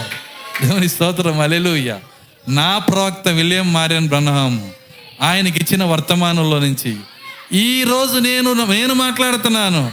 నేను ఒక మేకాయగా నిలబడుతున్నాను. ఈరోజు వధువు ఒక మేకాయ. దేవుని స్తోత్రం. కాబట్టి ఒక్క బటన్ నొక్కితే ఈ ప్రపంచము దాని కక్షలో నుండి పూర్తిగా కనుమరుగైపోగలదు. మరి అది లేఖనాలకి విరుద్ధంగా లేదండి. నీవు అక్కడే ఉన్నావు. దేవుని స్తోత్రం. అలెలుయ్య ఎక్కడున్నావంట? ఆ స్థితిలోనే ఉన్నావు ఈరోజు. కానీ ఎవ్వరికి భయం లేదు. తెలుసా మీకు? ఎవరు భయపడరు. దీని గురించి నిజంగా భయపడేది ఎవరంటే జ్ఞానం ఎక్కువ ఉన్నోళ్ళు. జ్ఞానము ఎక్కువ ఉన్నోళ్ళు భయపడతారు. జ్ఞానం ఎక్కువ ఎవరికి ఉంది? వింటున్నారా? అమెరికా వాళ్ళకి. నిజమది వాళ్ళకి జ్ఞానం ఎక్కువ. మనకి డిగ్రీ చదివిన వాళ్ళతో చదువుకున్నోడు సమానం అక్కడ. కాబట్టి వాడికి అధిక భయం. ఏంటి అధిక భయం? ముందు పేలిస్తే నా దేశాన్ని పేలుస్తారు. ముందు పేలిస్తే నా దేశాన్ని పేలుస్తారు. వాళ్ళకన్నీ ముందుగానే అందుతూ ఉంటాయి. ఏదన్నా మునిగిపోతే ముందు ఆ యొక్క లాస్ ఏంజల్స్ అవి ఆ న్యూయార్క్ మునిగిపోయినట్టు చూ వాళ్ళ పట్టణం వాళ్ళ దేశం వాళ్ళే చూపించుకుంటారు. ఏ ఉలకలు వచ్చి పడ్డా వాళ్ళ దేశంలోనే పడినట్టు చూపించుకుంటారు. అర్థమవుతుందా? సో ప్రవక్త అంటున్నాడు ఈ ప్రపంచంలోనే సరదాగా ఎప్పుడు జోక్గా మాట్లాడే వాళ్ళు ఎవరు అంటే అమెరికా వాళ్ళు అంట. ఎందుకు వీళ్ళు జోక్గా మాట్లాడుతున్నారంటే హృదయంలో అంత సంతోషంగా ఉన్నారని కాదంట. అది కాదు. వాళ్ళు వాళ్ళు వాళ్ళు ఎలా ఉన్నారంటే ఒక సమాధి తోటలో వెళ్ళే పిల్లోడు విజిలేసుకుంటా వెళ్తుంటాడు. ఎందుకు వేసుకుంటాడంటే వాడికి భయం వేసిందంట. ఇప్పుడు వీడి పరిస్థితి కూడా అట్లాగే ఉంది. నిజంగా వాళ్ళు భయపడుతున్నారు. సరే భయపడినా దాన్ని తప్పించుకోలేరు. నిర్లక్ష్యంగా మళ్ళా కూర్చున్నా తప్పించుకోలేరు. ఏం చెప్పాను నేను? రెండో మాట. నిర్లక్ష్యంగా మళ్ళా కూర్చున్న తప్పించుకోలేరు. భయపడినా తప్పించుకోలేరు. భయపడకపోయినా తప్పించుకోలేరు. కానీ ఆ దినము వాగ్దానం చేయబడిన దినము నియమించబడిన దినము. అది కొలిమి కాలినట్టు కాలుతుంది. అది రాబోతుంది అంటున్నాడు ఆయన. దేవుని స్తోత్రం అలెలుయ్య అది లేఖనాలకి విరుద్ధంగా లేదండి. నువ్వు అక్కడే ఉన్నావు. చూసారా మనం మంచి కాలంలో ఉన్నాము. మనం ఎందుకు దాన్ని కలిగి లేకున్నామో? ఈ భూ సంబంధమైన పై చెయ్యి అనేది నాకు అనవసరం. నాకు అవసరం లేదు. ప్రాక్త అంటున్నాడు. ఎందుకు దీన్ని మనము పోగొట్టుకుంటున్నామంటే మనకు కావాల్సింది ఏంటంటే భూ సంబంధమైన పై చెయ్యి. ఈ భూ సంబంధమైన పై చెయ్యి అనేది నాకు అవసరం లేదు. దేవునిలో అంతకంతకు ఎదుగుట అనేది మాత్రమే నేను కోరుదును. ఆయన అన్న స్టేట్మెంట్ ఇది. అది ఆయిందా మంద కూడానా? నిజమే నమ్మొచ్చా దీన్ని? భూ సంబంధమైన పై చెయ్యి అనేది నేను కోరట్లేదు. ఏం భూ సంబంధమైన పై చేయండి ఎక్కడికి వెళ్ళినా దేవుడు అక్కడి నుంచి పడేస్తాడు. బైబిల్లో ఒక మాట రాస్తుంది నక్షత్రాల్లో గూడు కట్టుకున్నా అక్కడి నుంచి దులు- దులిపి కింద పడేస్తాడు. నువ్వు ఎంత ఎత్తుకెళ్ళినా సరే అక్కడి నుంచి దేవుడు కింద పడేయగలడు. మనిషి యొక్క అతిశయాన్ని తీసివేయగలడు గర్వాన్ని నాశనం చేయగలడు. దేవుని స్తోత్రం అలెలుయ్య ఇప్పుడు మనిషి అతిశయం ఏంటో తెలుసా? ఈరోజు మనిషి యొక్క అతిశయం. అది వాడి గుప్పిట్లో ఉంది. ఏంటది? వాడి సెల్ ఫోనే. వాడు పెద్ద బోర్డు పెట్టుకున్నారు నేను చెంచిపేట నుంచి వెళ్తుంటే ఆ మార్కెట్ దగ్గర పెద్ద బోర్డు. ప్రపంచం మీ గుప్పిట్లో అంట. ఏంది ఆ గుప్పిట్లో ఉంది ఏంటి? ఫోను. అవును ప్రపంచం అంతా నీ గుప్పిట్లోనే. అతిశయం ఈ సెల్ ఫోన్ చూసి అతిశయపడుతున్నాడు. దీనికి దేవుడు ముందుగానే కొన్ని వేల సంవత్సరాల ముందే చూసి ఓ రెండు వేల ఇరవై మూడులో అతిశయించే మానవుడా నీ కోసం నేను ఒక దినం నియమించాను. ఏంటి ఆ దినము? వింటున్నారా? యశాగ్రంథము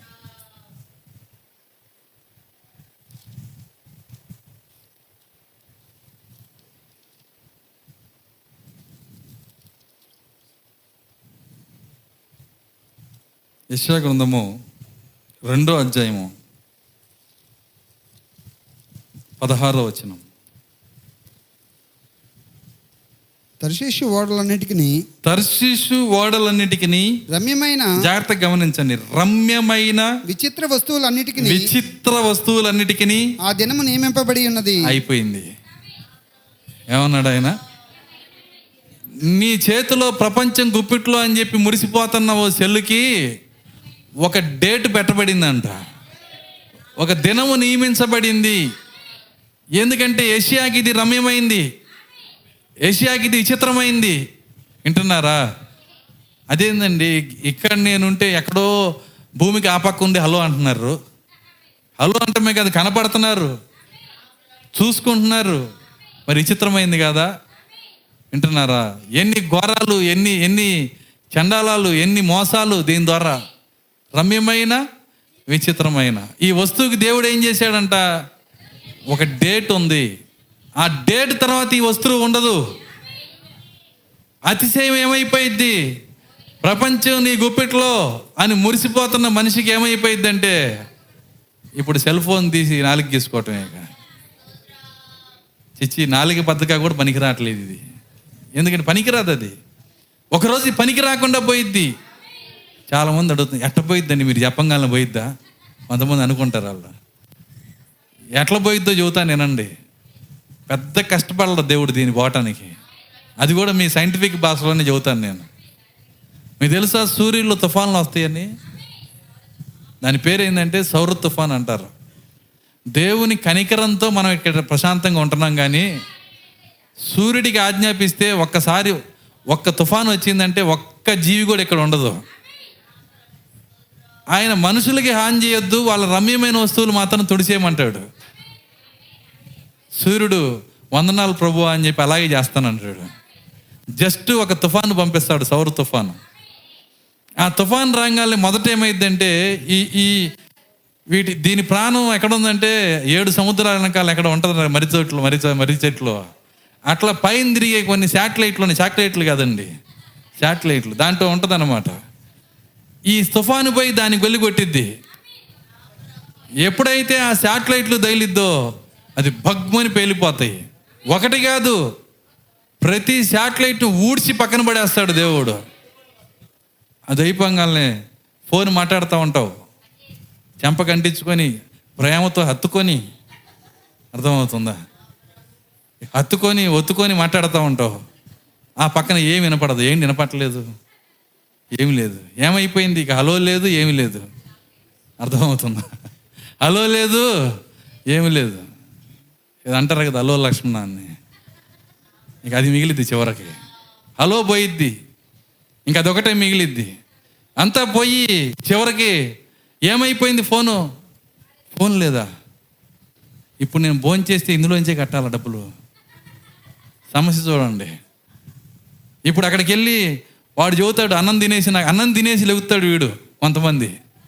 బిర్యానీ తినేసి శుభ్రంగా లేచి ఏ డబ్బులు కట్టంగా ఇడిచి సెల్లు తీసి చూపిస్తుంటే ఏం కనపడదు అక్కడ.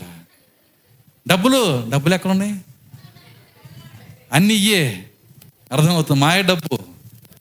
అరచేతిలో వైకుంఠం అంటారు కదా. ఇది మీకు దెయ్యం చూపిస్తుంది ఏంటో కాదు. అరచేతిలో వైకుంఠం. నేను చెప్పేది ఎగతాళకి చెప్పట్లేదండి. ఇది అక్షర సత్యము. ఇది దేవుని వాక్యము. ఇది యహోవా ఇలాగ సెలవిచ్చుచున్నాడు. దేవుని స్తోత్రం. అల్లెలుయ్య ఒకరోజు ఇది జరుగుతుంది. బ్యాంకుకి వెళ్తే డబ్బులు అంటే ఏ డబ్బులు ఎవరి డబ్బులు ఏంటో ఎవడికి తెలియట్లేదు. అసలు ఏమున్నాయో ఏం పోయినాయో.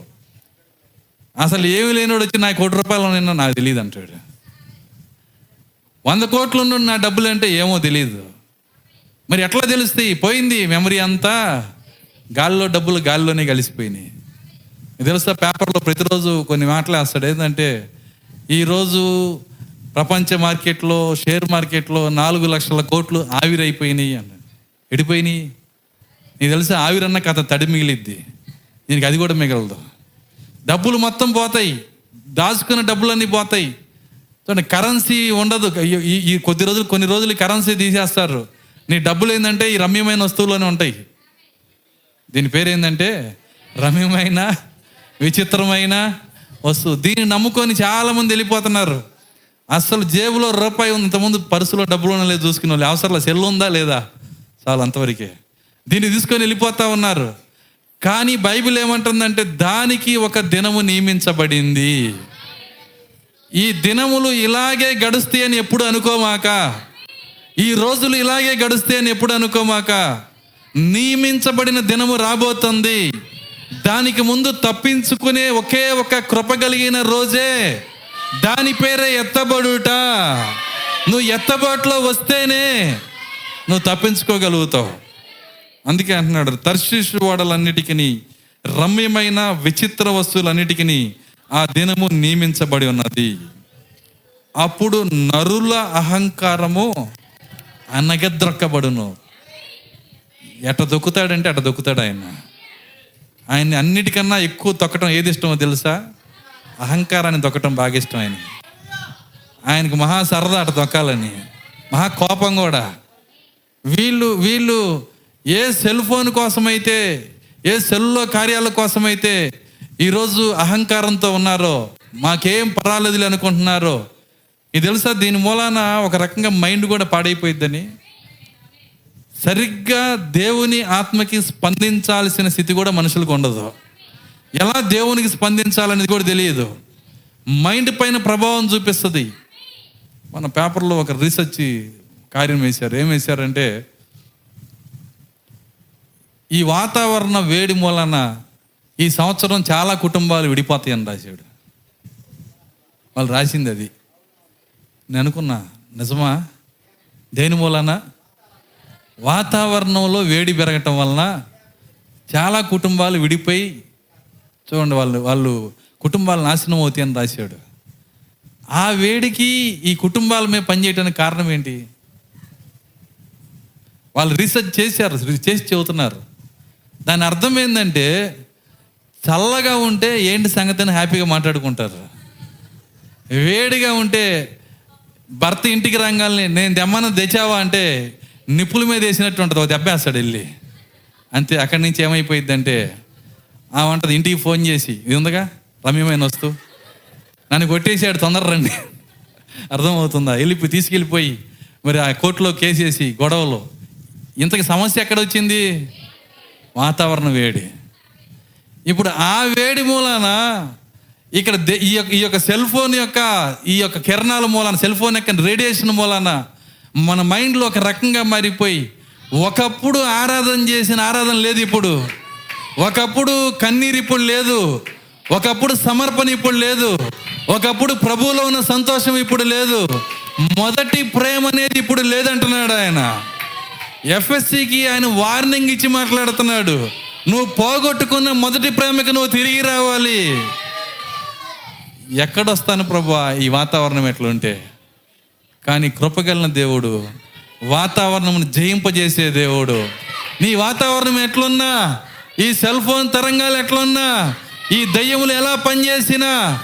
ఎన్నుకోబడిన విత్తనం ఖచ్చితంగా ఉండవలసిన స్థితిలోకి వచ్చే తీరుతుంది. అలెలుయ్యా ఆ విత్తనం రాకుండా ఎవరు ఆపలేరు. బహుశా దేవదూత వచ్చి ఏలియాతో చెప్పుంటాడు. ఏలియా నువ్వు త్వరగా రాజు కంటే ముందు పరిగెత్తి వాళ్ళ ఇంటికి వెళ్ళు అన్నాడు. ఏంటి? ప్రభువా దేవదూత అంటున్నాడు. దేవ దేవునితో ప్రభువా నా వయసు ముసలోడిని. నేను అసలుకే బక్కపలసని బట్టతల కలిగిన ముసలివాడిని. నేను ఎక్కలేను దిగలేను. ఆయనేమో ప్రపంచంలోనే మేలు రకమైన శ్రేష్టమైన గుర్రాలు కట్టుకున్నాడు దానికి ఆయన ఆ గుర్రాలతో మరి తొందరలో ఆ- ఆ యొక్క మేఘములు ఉరుముతుంటే భయంకరమైన స్పీడ్ వెళ్తున్నాడు. ఆయన దాటి ఆయనకంటే ముందు వెళ్ళాలా? సింపుల్గా చెప్పేశారు. అర్థమవుతుందా నేను చెప్తుంది? సాధ్యమేనా అది? చెప్పండి. సాధ్యమేనా? అసలు మనిషి అనేవాడికి అది అసాధ్యం. కానీ యహోవ ఆత్మకి అది సాధ్యం. దేవుని స్తోత్రం అరెలుయ్య ఆ మాట రంగాల్లో దేవుడు అంటున్నాడు ఎలియా బాధపడమాక మన ఇద్దరం ఒకటవుదాం అన్నాడు ఆయన. మీరు బైబిల్ క్లియర్గా చదివితే అక్కడ ఉన్న గిజ్జోను గురించి ఏమి రాసి ఉంటుందంటే గిజ్జోన్ను యహోవ ఆత్మ ఆవహించినని రాసి ఉంది. అది తెలుగులో లేదు అది కానీ ఒరిజినల్ లాంగ్వేజ్లో ఉంటుంది. ఇప్పుడు ఏలియాతో అంటున్నాడు ఏలియా బాధపడమాక. నేను నీలోకి వస్తాను. నువ్వు నాలోకి రా. నీ పరుగును నేను పూర్తి చేస్తాను. దేవుని స్తోత్రం. అలెలుయ్య ప్రభువా అయితే రండి అన్నాడు ఆయన. మీకు తెలుసా? రెండు వేల దయ్యాలు దేవుడు సృష్టించిన కొన్ని దయ్యాలు పట్టిన వ్యక్తే ఇనప సంఖ్యలు ఎట్టంటి ఊడిపోతున్నాయి. ఇప్పుడు సృష్టికర్తే మన లోపలికి వస్తే ఎప్పుడు కింద చేసి లేచే ఏలియా అట్ట రాబర్ట్ లాగా నుంచున్నాడా అంట లేచి ప్రభువా ఇప్పుడు నేను పరిగెత్తుతున్నానన్నా అంట. నేను లోపల ఉన్నాను పరిగెత్తి అంటున్నాడు ఆయన ఆయన పరిగెత్తుంటే ఎలా ఉందంటే మనకి దాన్ని ఏమంటారు? స్వచ్ఛ వందే భారత. అదేనా కొత్తగా వచ్చిన ట్రైన్? దాంట్లో కూర్చొని తాడి చెట్లు ఎట్టడానికి వెళ్తున్నాయో చూడండి. ఒకసారి ఆయన పరిగెత్తుతా ముసలాయన ఇటు చూసాడంట తాడి చెట్టు ఇటు వెళ్ళిపోతున్నాయి టక టక టక టక. అర్థమవుతుందా? నేనేనా పరిగెత్తుంది. దారిలో రథం కనపడింది. ఆ రథం దా ఒక్క సెకండ్ అటు దాటి వెళ్ళిపోయాడు మెరుపులాగా. ఏలి అంటున్నాడు అహాబ్ అంటున్నాడు. ఏ ఏదో నీడ పోయింది అంటున్నాడు. నీడ కాదు ముసలాయన పరిగెత్తుతున్నాడు అన్నాడు. ఆ ముసలాయన అర్థం కావట్లేదు. అర్థమవుతుందా? బహుశా ఆ- ఆ- యొక్క రథం దోలేవాడిని కాళ్ళు ఒక తన్ను తన్ను ఉంటాడు. అరే దుర్మార్గుడా ముసలోడి కన్నా చిన్నగా పంపించడం చిన్నగా దోలే యొక్క గుర్రాలను పెట్టామంటారా నాకు? అర్థం కాల. ఇప్పుడు ఏమంటున్నాడు? ముసలాయన ముందు పరిగెత్తాడని నేను చెప్పాడు. దానికి కాలుతో ఒక తన్ను దాన్ని ఏమంటున్నాడంటే ఆహాబు ఎరా ముసలోడి కంటే వెనక పరిగెత్తే గుర్రాలను కట్టావు నాకు? ఆయన లేదయ్యా ఎంత వెళ్తుందో చూడండి. వాళ్ళ దగ్గర ఏదో మిషన్ ఉంటుంది. రే ఇది ఇది డెబ్బై కిలోమీటర్ల వేగంతో పోతుందిరా. మరి ముసలాయన ఎంతతో పోతున్నాడు? వంద. ఎంత అండి వంద వంద వందతో ఎలా పరిగెత్తుతున్నాడు రా నాకు తెలియదండి. ఇస్రాయిల్ దేవా ఇస్ ఇస్రాయేల్కి రథములు రౌతులు నీవే. దేవుని స్తోత్రం. అలెలుయ్య ఇస్రాయేల్కి రథము నీవే రౌతు నీవే నడిపించు దేవుడు నీవే.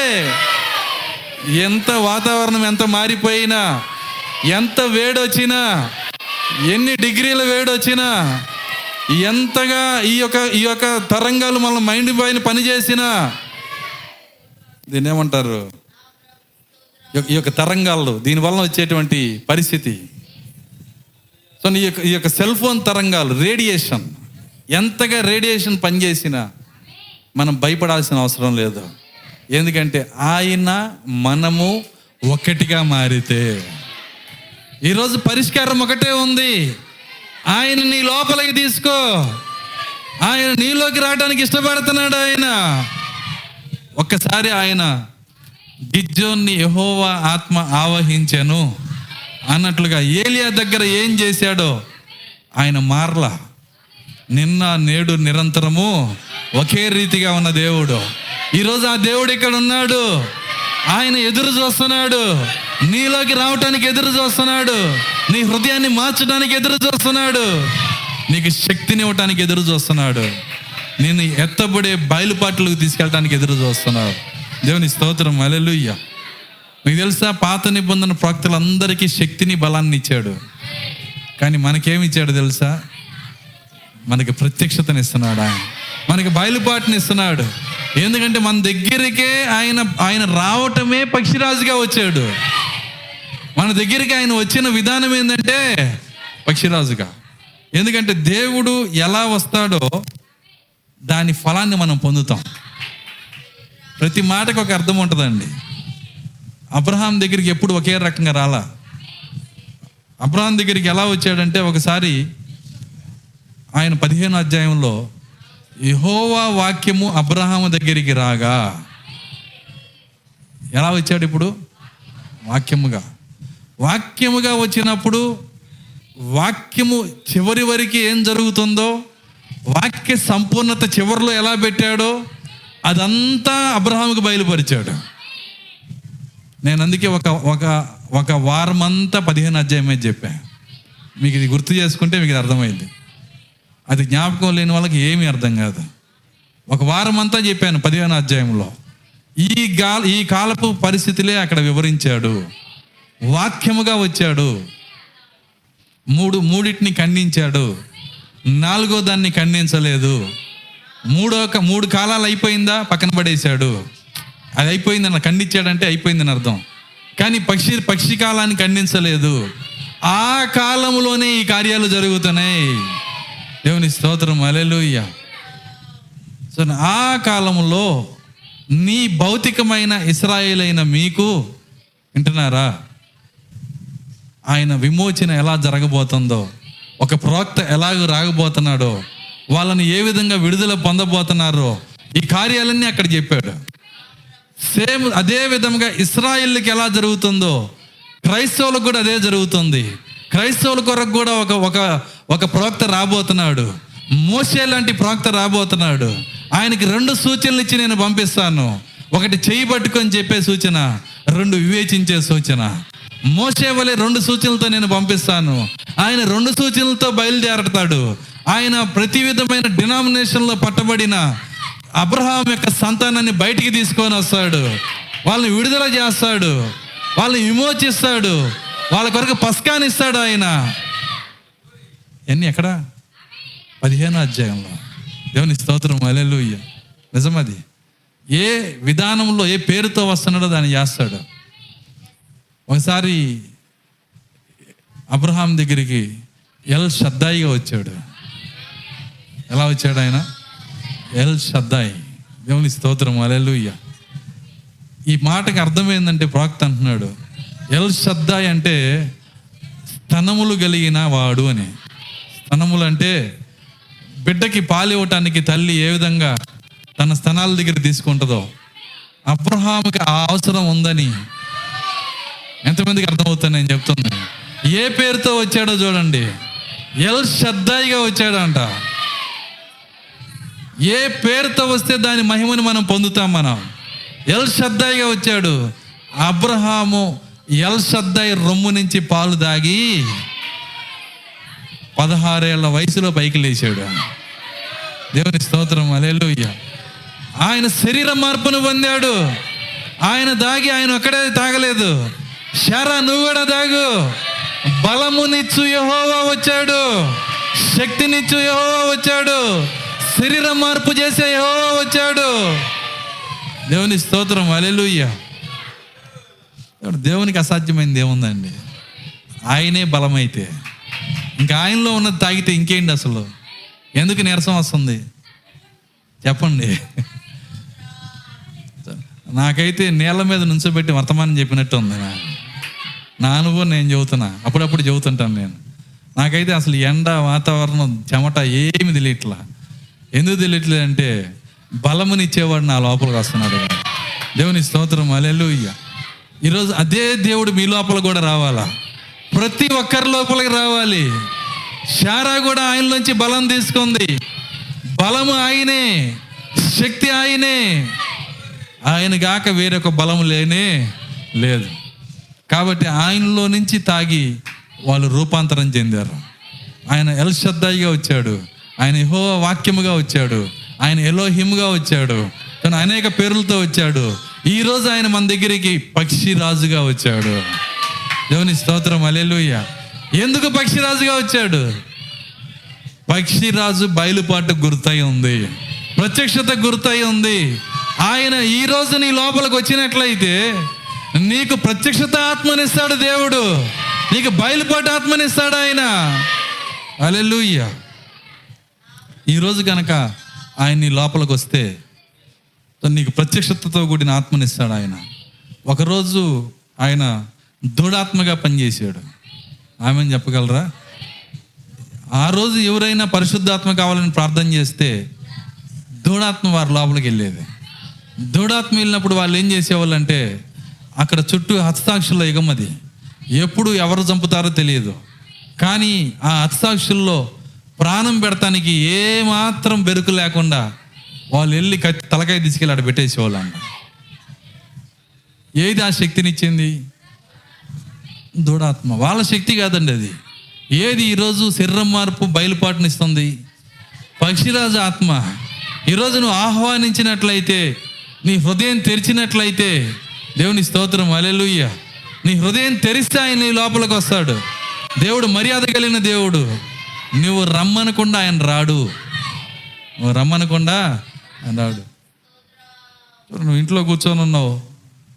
నీవు నీ పిల్లలు లేకపోతే నీవు నీ భార్య కూర్చొని ఉన్నావు అనుకున్నావు ఎవడో గబాల నుంచి తలుపు నెట్టుకొని వచ్చాడు నువ్వు ఎంత కోపం వస్తుంది నీకు?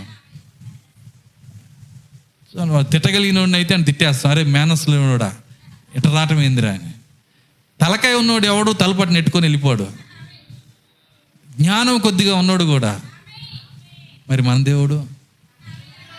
కానీ నువ్వేమనుకుంటున్నావంటే నాలోకి రావటం ఆయన డ్యూటీ. ఆయన వస్తాడు ఇష్టమైతే వస్తాడు. అట్లా అనుకోమాక. అట్లా రాడు ఆయన. ఆయన అందుకే మర్యాద కలిగిన దేవుడు తలుపు యొద్ద నుంచొని తడుతూ ఉన్నాడంట. తలుపు దగ్గర నుంచొని తడుతుంది ఎవరైనా నా స్వరమిని తలుపు తీసినట్లయితే ఈరోజు ఆ బలమైన దేవుడు శక్తి అయిన దేవుడు ఆ నిజమైన దేవుడు నా హృదయాన్ని నిజంగా నేను తెరుస్తున్నాను. నా బలహీనతలు తీసివేయటానికే నన్ను సరిచేయటానికే నన్ను సరిదిద్దటానికే ఎంతమంది కోరుకుంటున్నారు ఆయన లోపలికి రావాలని? మీతో సహా నేను కూడా కోరుకుంటున్నాను ప్రభు నా లోపలికి రండి నాయన. నాలో జీవించండి. ఏలియాలోకి వెళ్ళిన దేవుడు గిజ్జంలోకి వెళ్ళిన దేవుడవు దేవుని స్తోత్రం. అలెలుయ్య అబ్రహాంలోకి వెళ్ళిన దేవుడవు అబ్రహాంకు బలమునిచ్చిన దేవుడవు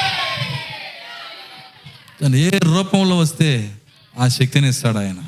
ఆయన ఆయన సింహం ఆత్మగా వస్తే సింహంగా పనిచేసేవాడు. తను ఈ రోజుకి ఆ నాలుగు జీవులు ఏంటో డినామినేషన్ తెలియదు. ఈ వర్తమానంలో అవి ఏబిసిడీలు. ఈ వర్తమానంలో నాలుగు జీవులు ఏందండి? ఏబిసిడీలు. అవి నేర్చుకున్నాకే ఎవరైనా వర్తమానంలోకి వస్తారు. అయితే ఈ రోజుకి క్రైస్తవ ప్రపంచాన్ని తెలియదు. కానీ ఈరోజు మనం ఎరిగి ఉన్నాం. ఆ సింహం అంటే సింహం యొక్క ఆత్మని. దూడ అంటే దూడ యొక్క ఆత్మని. మనిషి ముఖం అంటే మనిషి ముఖం యొక్క ఆత్మ. దాని తర్వాత మరి పక్షిరాజు అంటే పక్షిరాజు ఆత్మ. నాలుగు జీవులు ఉన్నాయి. మొత్తము నాలుగు జీవులు. నాలుగు జీవులు ఈ రెండు వేల సంవత్సరాలని నాలుగు భాగాలు చేసినాయి. నాలుగు జీవులు రెండు వేల సంవత్సరాలని ఏడు సంఘకాలాలని నాలుగు భాగాలు చేసినాయి. అది ఎలాగో తర్వాత చెప్తాను. ఈ రెండు వేల సంవత్సరాలని నాలుగు భాగాలు చేసినాయి. ఏడు సంఘకాలాలని కూడా నాలుగు భాగాలు చేసినాయి. అయితే ఈ చివరి సంఘకాలము ఈ నాలుగో జీవికి మిగిలింది కేవలం ఒక సంఘకాలమే. నాలుగో జీవికి ఒక్క సంఘకాలమే మిగిలింది. ఏంటి ఆ సంఘకాలము? వింటున్నారా? ఈ చివరి జీవి ఎవరు? పక్షిరాజు. పక్షిరాజుకి మిగిలింది చివరి సంఘకాలమే.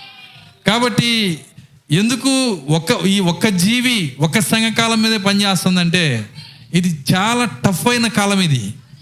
చాలా కష్టమైన కాలము. ఇది అన్నిటికన్నా అతి గొప్ప పోరాటము. నీతిమంతులు కూడా దేవుని కార్యాలు గ్రహించలేని కాలము. నేనేం చెబుతున్నానో ఇప్పుడు నేను చెప్పిన పుస్తకంలో ఉంటుంది ఈ కార్యం. తప్పించుకొని ఇక్కడికి త్వరగా రమ్ము అని వర్తమానంలో ప్రాక్త మాట్లాడుతున్నాడు. ఇది ఎలాంటి కాలమో? ఆయన మాట్లాడుతున్నాడు. ఆయన అంటున్నాడు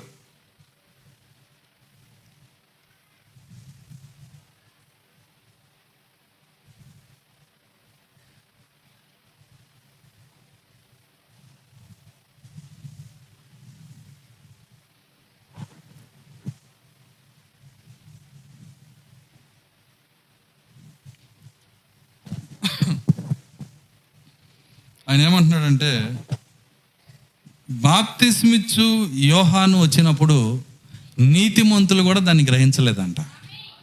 నీతిమంతులు కూడా దాన్ని గ్రహించలేదు. ఆ నీతిమంతులు కూడా వాళ్ళు ఏమంటున్నారంటే పదకొండు మంది శిష్యులు కూడా ప్రభువా ఏలియా రావాలంటున్నారు కదా ఏరి అన్నాడు వచ్చింది వెళ్ళిపోయింది. ఈరోజు మనం కూడా ఆ గొప్ప ఉద్యమం రావాలంటున్నారు కదా ఎక్కడ? ఉద్యమం ఎక్కడ? మీకు తెలుసా మన మధ్యలోనే ఉద్యమం జరుగుతూ ఉంటుంది. అది జరిగి వెళ్ళిపోతూ ఉంటుంది. వర్తమాన రూపంలో వస్తూ ఉంటుంది. కానీ మనకున్న అభిప్రాయాలు మనకున్న తలంపులు మనకున్న ఒత్తిడులు వీటితో ఏమైపోయిందంటే ఉద్యమాన్ని పోగొట్టుకొని ఖాళీ చేతులతో వెళ్తాం. కానీ నువ్వు ఉద్యమం రావటం ఎంత గొప్ప సంగతో దాన్ని పట్టుకోవడం కూడా అంతే గొప్ప సంగతి. నీతిమంతులు కూడా దాన్ని తప్పిపోయి వెళ్ళిపోయారంటున్నాడు ఆయన. ఒకవేళ నువ్వు నీతిమంతుడు అవ్వచ్చు కానీ ఉద్యమాన్ని నువ్వు పోగొట్టుకోవచ్చు. దేవుడే బోర ఊతున్న ఉద్యమాన్ని నువ్వు పోగొట్టుకోవచ్చు. పక్షిరాజే స్వయముగా బోధిస్తున్న ఉద్యమాన్ని నీవు పోగొట్టుకోవచ్చు. ఎందుకంటే ఇది అలాంటి సమయంలో మనం జీవిస్తున్నాము. భయంకరమైన కాలంలో మనం జీవిస్తున్నాం ఒక్కొక్క ఒక్కొక్క ఒక్కొక్క ఒక్కొక్క జీవి ఒక్కొక్క ఆత్మ. ఒక్కొక్క జీవి ఒక ఆత్మ. చూడండి సింహం ఆత్మ పనిచేసినప్పుడు అక్కడ ఉన్నటువంటి క్రైస్తవులు సింహంలాగా పనిచేశారు. ఎవరికి భయపడలా. దూడాత్మ పనిచేసినప్పుడు వాళ్ళందరూ కూడా ప్రాణం పెడతానికి అస్సలు వెనకడుగు వాళ్ళందరూ కూడా చంపుతానన్నా వెళ్ళిపోతున్నారు. ఒక్క హతసాక్షిని చంపితే ఒక్క హతసాక్షిని చంపితే వింటున్నారా? వంద మంది పుట్టేవాళ్ళంట. రాజు ఉద్దేశం ఏంటంటే వీడు క్రీస్తుని నమ్ముకున్నాడు వీడిని ఊరందరికి చూపించి రాజ్యమందరికి చూపించి తల నరికితే బుద్ధి వచ్చింది అందరికి అనుకుంటాడంట. కానీ అందరికి చూపించి నరికినాక ఇతనిలో ఆత్మ అట్లా అందరమే జల్లినట్టు వెళ్ళిద్దంట. ఒక ప ఒక రెండు నాలుగు నెలలు అయినాక ఏమైందంటే మనం ఒకరిని చంపాంగా వంద మంది చదువుతున్నారు బైబిల్ ఇప్పుడు. అర్థమవుతుంది. వంద మంది వీళ్ళు ఎక్కడి నుంచి వచ్చారు? బుద్ధి రాలేదు వాళ్ళకి. ఆ పని ఆ మంత్రి అంటున్నాడు ఇప్పుడు ఈ వంద మంది చదివితే పదివేలు అవుతారయ్యా వద్దులయ్యా అంటారు.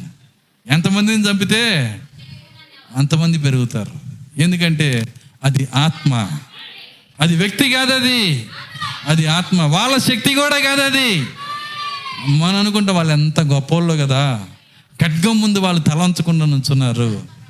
వింటున్నారా? వాళ్ళని అడిగితే వాళ్ళు ఒకటే చెబుతారు మాకు తెలియదయ్యా.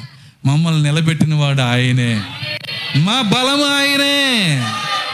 మా బలం ఆయనే. ఈరోజు ఈరోజు ఈ భక్తి జీవితంలో ఏ విషయంలో అయినా గొప్పగా నువ్వు జీవించినట్లయితే నీ అభిప్రాయం ఎలా ఉండాలంటే నేను కాదు ఆయనే. నేను కాదు ఆయనే. నేను ప్రతి నాతో సహా ప్రతి వ్యక్తి చెప్పాల్సింది అదే. పౌలు గారు కూడా అంటున్నారు నేను కాదు ఆయనే. ఇక నువ్వు జీవించున్నది నేను కాదు ఆయనే.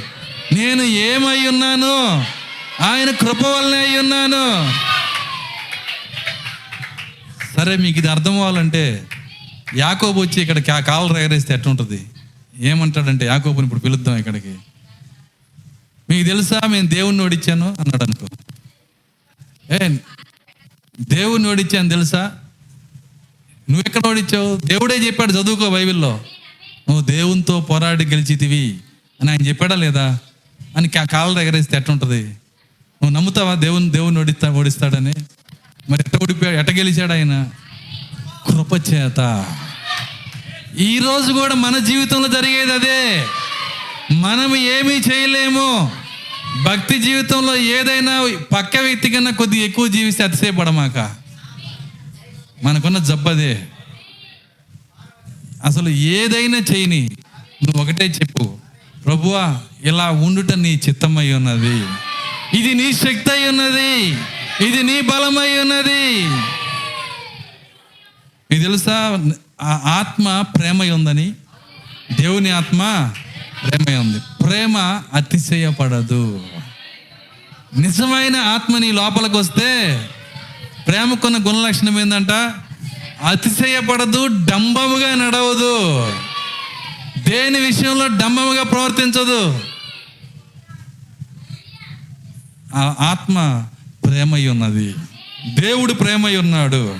దేవుని స్తోత్రం. అలెలుయ్య సో ఒక్కళ్ళని చంపితే వంద మంది ఎలా పడుతున్నారంటే ఆత్మ వల్లనే.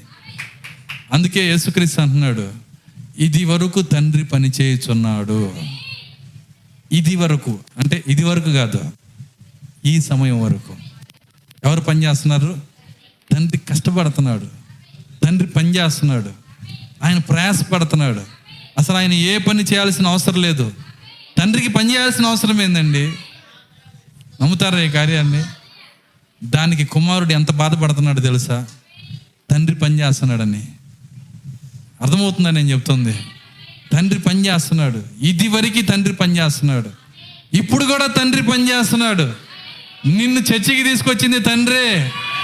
నిన్ను పాట పాడిచ్చేది తండ్రే. నీ పాపం మీద అసహ్యం కలగజేసేది తండ్రే. నీ అవిధేయతల్ని గుర్తు చేసేది తండ్రే. ఇది వరకు తండ్రి పని చేయుచున్నాడు. ఇప్పుడు కూడా తండ్రి పని చేయుచున్నాడు. అయితే ఎత్తబడే వధు హృదయములో తండ్రి విశ్రాంతి తీసుకుంటాడు.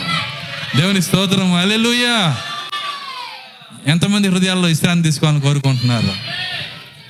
ఇప్పుడు ఉందని నేను అడగనులేండి. ఆశ మన లోపల ఉండాలా? ఒకరోజు ఆయన నీ హృదయంలో విశ్రాంతి పొందుతాడు. ఆయన విశ్రమించే స్థలము నీ హృదయం మాత్రమే. నక్కలకు బొరియలు ఉన్నాయి ఆకాశ పక్షులు గూళ్ళు ఉన్నాయి. మనిషి కుమారుడు తలవాల్చుకునే స్థలం ఏది ఆ స్థలం పొందటానికి ఇక్కడికి వచ్చాను నేను ఈరోజు. అలెలుయా అయితే ఆ స్థలము సెల్ ఫోన్లతో సినిమాలతో లోకంతో బంగారంతో డబ్బుతో నిండిపోయి ఉంది. ఆయనకు స్థలం ఏది? దేవుని స్తోత్రం. అలెలుయ్య ఓ పాట పాడుతుంటే చాలా బాగా అనిపించింది నాకు. అవని అంత ఆయనదే అయినా స్థలం ఏది? ప్రతివానికి హృదయం ఉంది ఏసుకు చోటేది మరి విన్నారో లేదు తెలియదు ఆ పాట. ఆత్మీయ పాటలు వచ్చినప్పుడు హృదయాన్ని తగులుతీయాయి. అవనంతా ఆయనదే అయినా ఆయనకి స్థలం లేదు. ప్రతివానికి హృదయం ఉంది అందులో ఏసుకు చోటు లేదు. కానీ మధ్యలో ఎలాడే ఒక సం- దొంగ ఉన్నాడు ఇక్కడ. భూమి ప- పరలోకము భూమి నెట్టేసినప్పుడు వేలాడే ఒక దొంగ ఉన్నాడు. అతడు ప్రభువా నేనున్నాను ఈరోజు. నేను నిన్ను నమ్ముతాను. నువ్వు చెప్పేది నేను అంగీకరిస్తాను.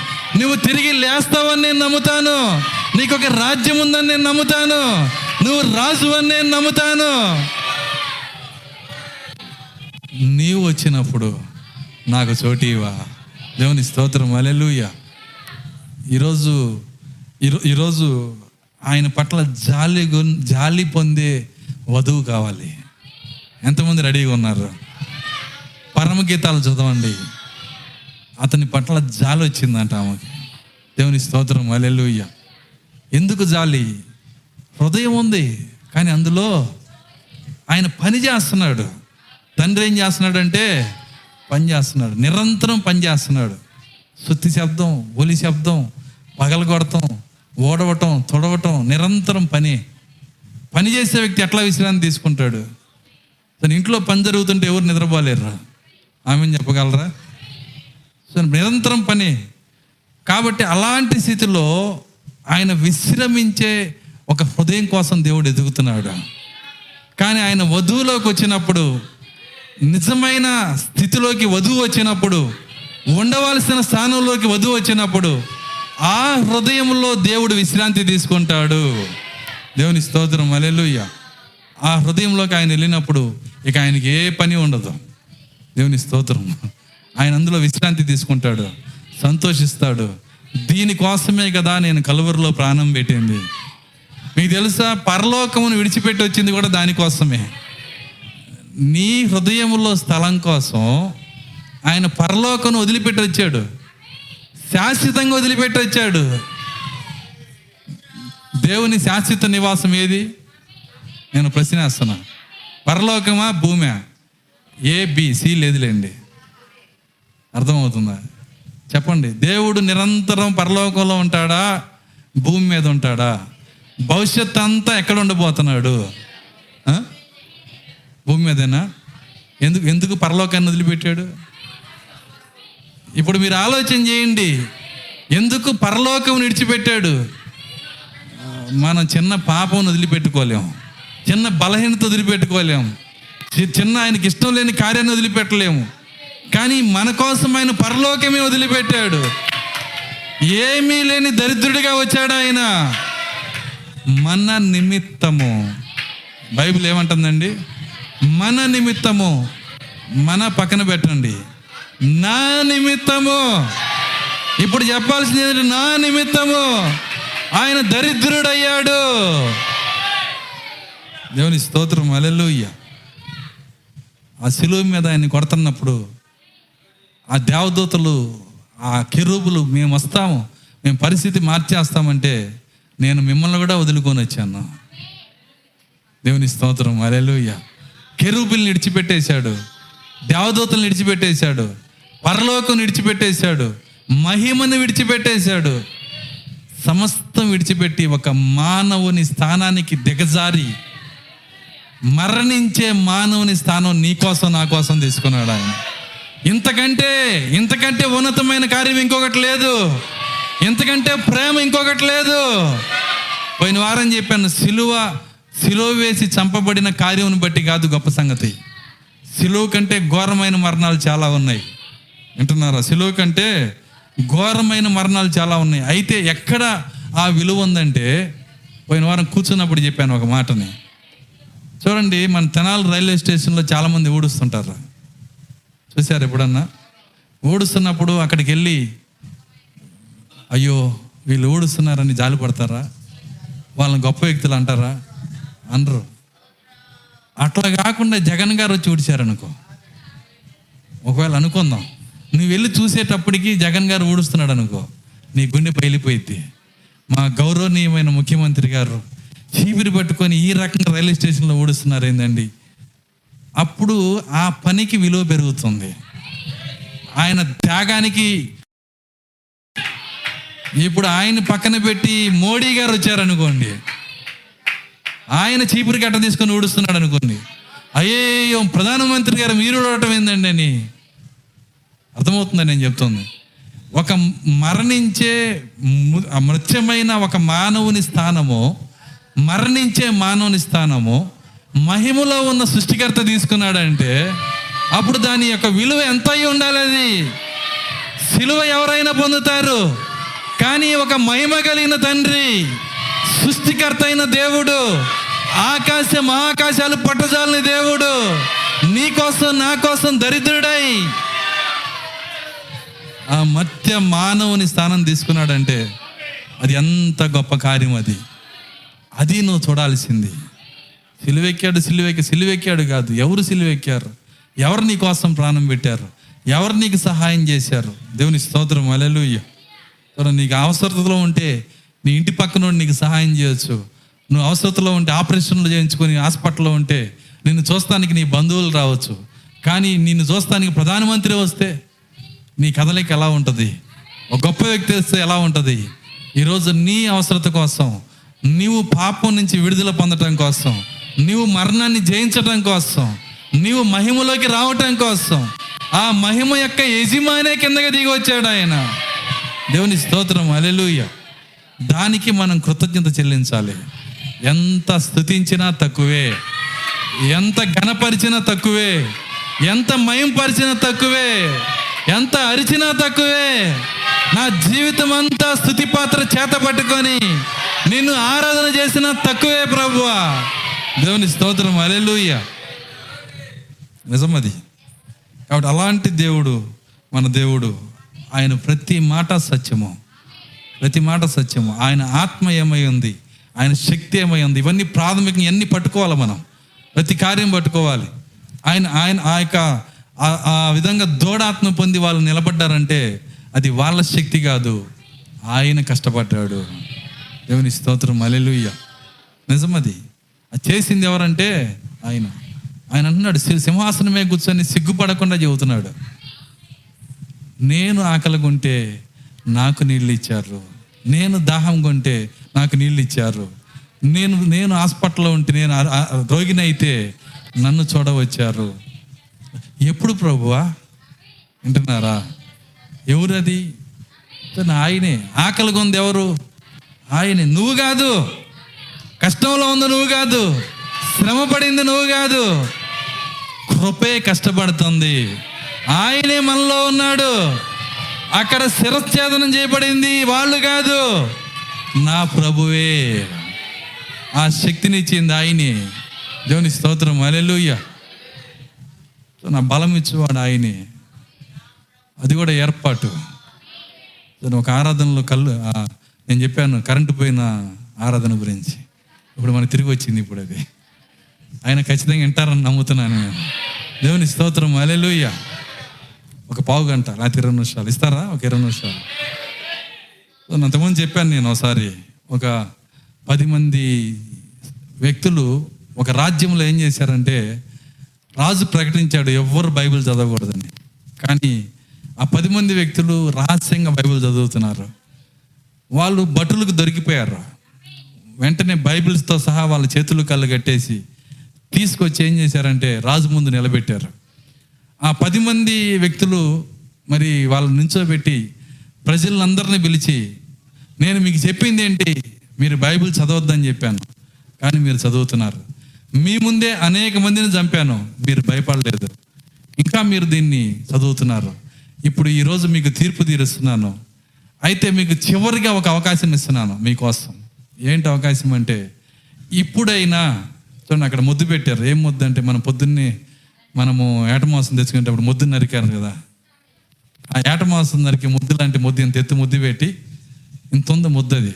తలకాయ అలా ఉంచి ఆ కట్టిన దాన్ని ఏమంటారంటే నరికేవాడిని కషాయవాడు కషాయవాడు అంటారు. వాడు అక్కడ నిలబడి మంచి పొద్దునని కత్తి ఆకురాయి పెట్టి రుద్దుతున్నాడు. ఆకురా దానికి ఏం చేస్తున్నాడు అంటే పొద్దును పొద్దున పెడుతున్నాడు. మరి అక్కడ చివరి అవకాశం కత్తి తలతల మెరుస్తుంది. పది మంది వరుసగా నుంచున్నారు. రాజు అక్కడ నిలబడ్డాడు. అక్కడ ఏమైందంటే మరి చిన్నగా రాజు అంటున్నాడు ఇప్పుడు గనక ఏసు దేవుడు కాదు అని నువ్వు నోటితో చెప్తే నీకు పది ఎకరాల భూమి. వింటున్నారా పది ఎకరాల భూమి మీకు ఇవ్వబడిద్ది. నిన్ను ప్రాణంతో వదిలేస్తాము అని చెప్పినప్పుడు మీకు అవసరమైతే ఇల్లు కూడా కట్టిస్తాము. అన్నప్పుడు మొదటి వ్యక్తి అంటున్నాడు నాకు అవసరం లేదు అంటున్నాడు ఆయన. నేను చెప్పను అన్నాడు. ఇప్పుడు ఈ- ఈ స్థానం చెప్పేటప్పుడు అందులోకి మీరు వెళ్ళిపోవాలి. అర్థమవుతుందా? పాస్టర్ గారు లాగమాకండి ఊహించడమే కష్టంగా ఉందంటారా సత్యం అది. వర్తమానం మిమ్మల్ని కడకపోతే రేపు ఆ కార్యాలే కడుగుతాయి అన్నాడు ఆయన. ప్రవక్త అన్న మాట ఏంటంటే ఈ వర్తమానం బలిపేటం నుంచి నిన్ను కడగలేకపోతే రేపు ఆ శ్రమలే నిన్ను కడుగుతాయి అంటున్నాడు ఆ మాట అనగానే రాజు ఉరిమి చూశాడు ఆజ్ఞాపించాడు. తలకాయ పట్టుకొని ఉంచేశాడు కసాయోడు రాజు ఇంకా చూడటం స్పీడ్గా తలకాయ ఉంచేశాడు కత్తి పైకెత్తి ఒకే ఒక్క నరుకు నరిగితే తలకాయ అటు పడిపోయింది మొండి ఇటు పడిపోయింది.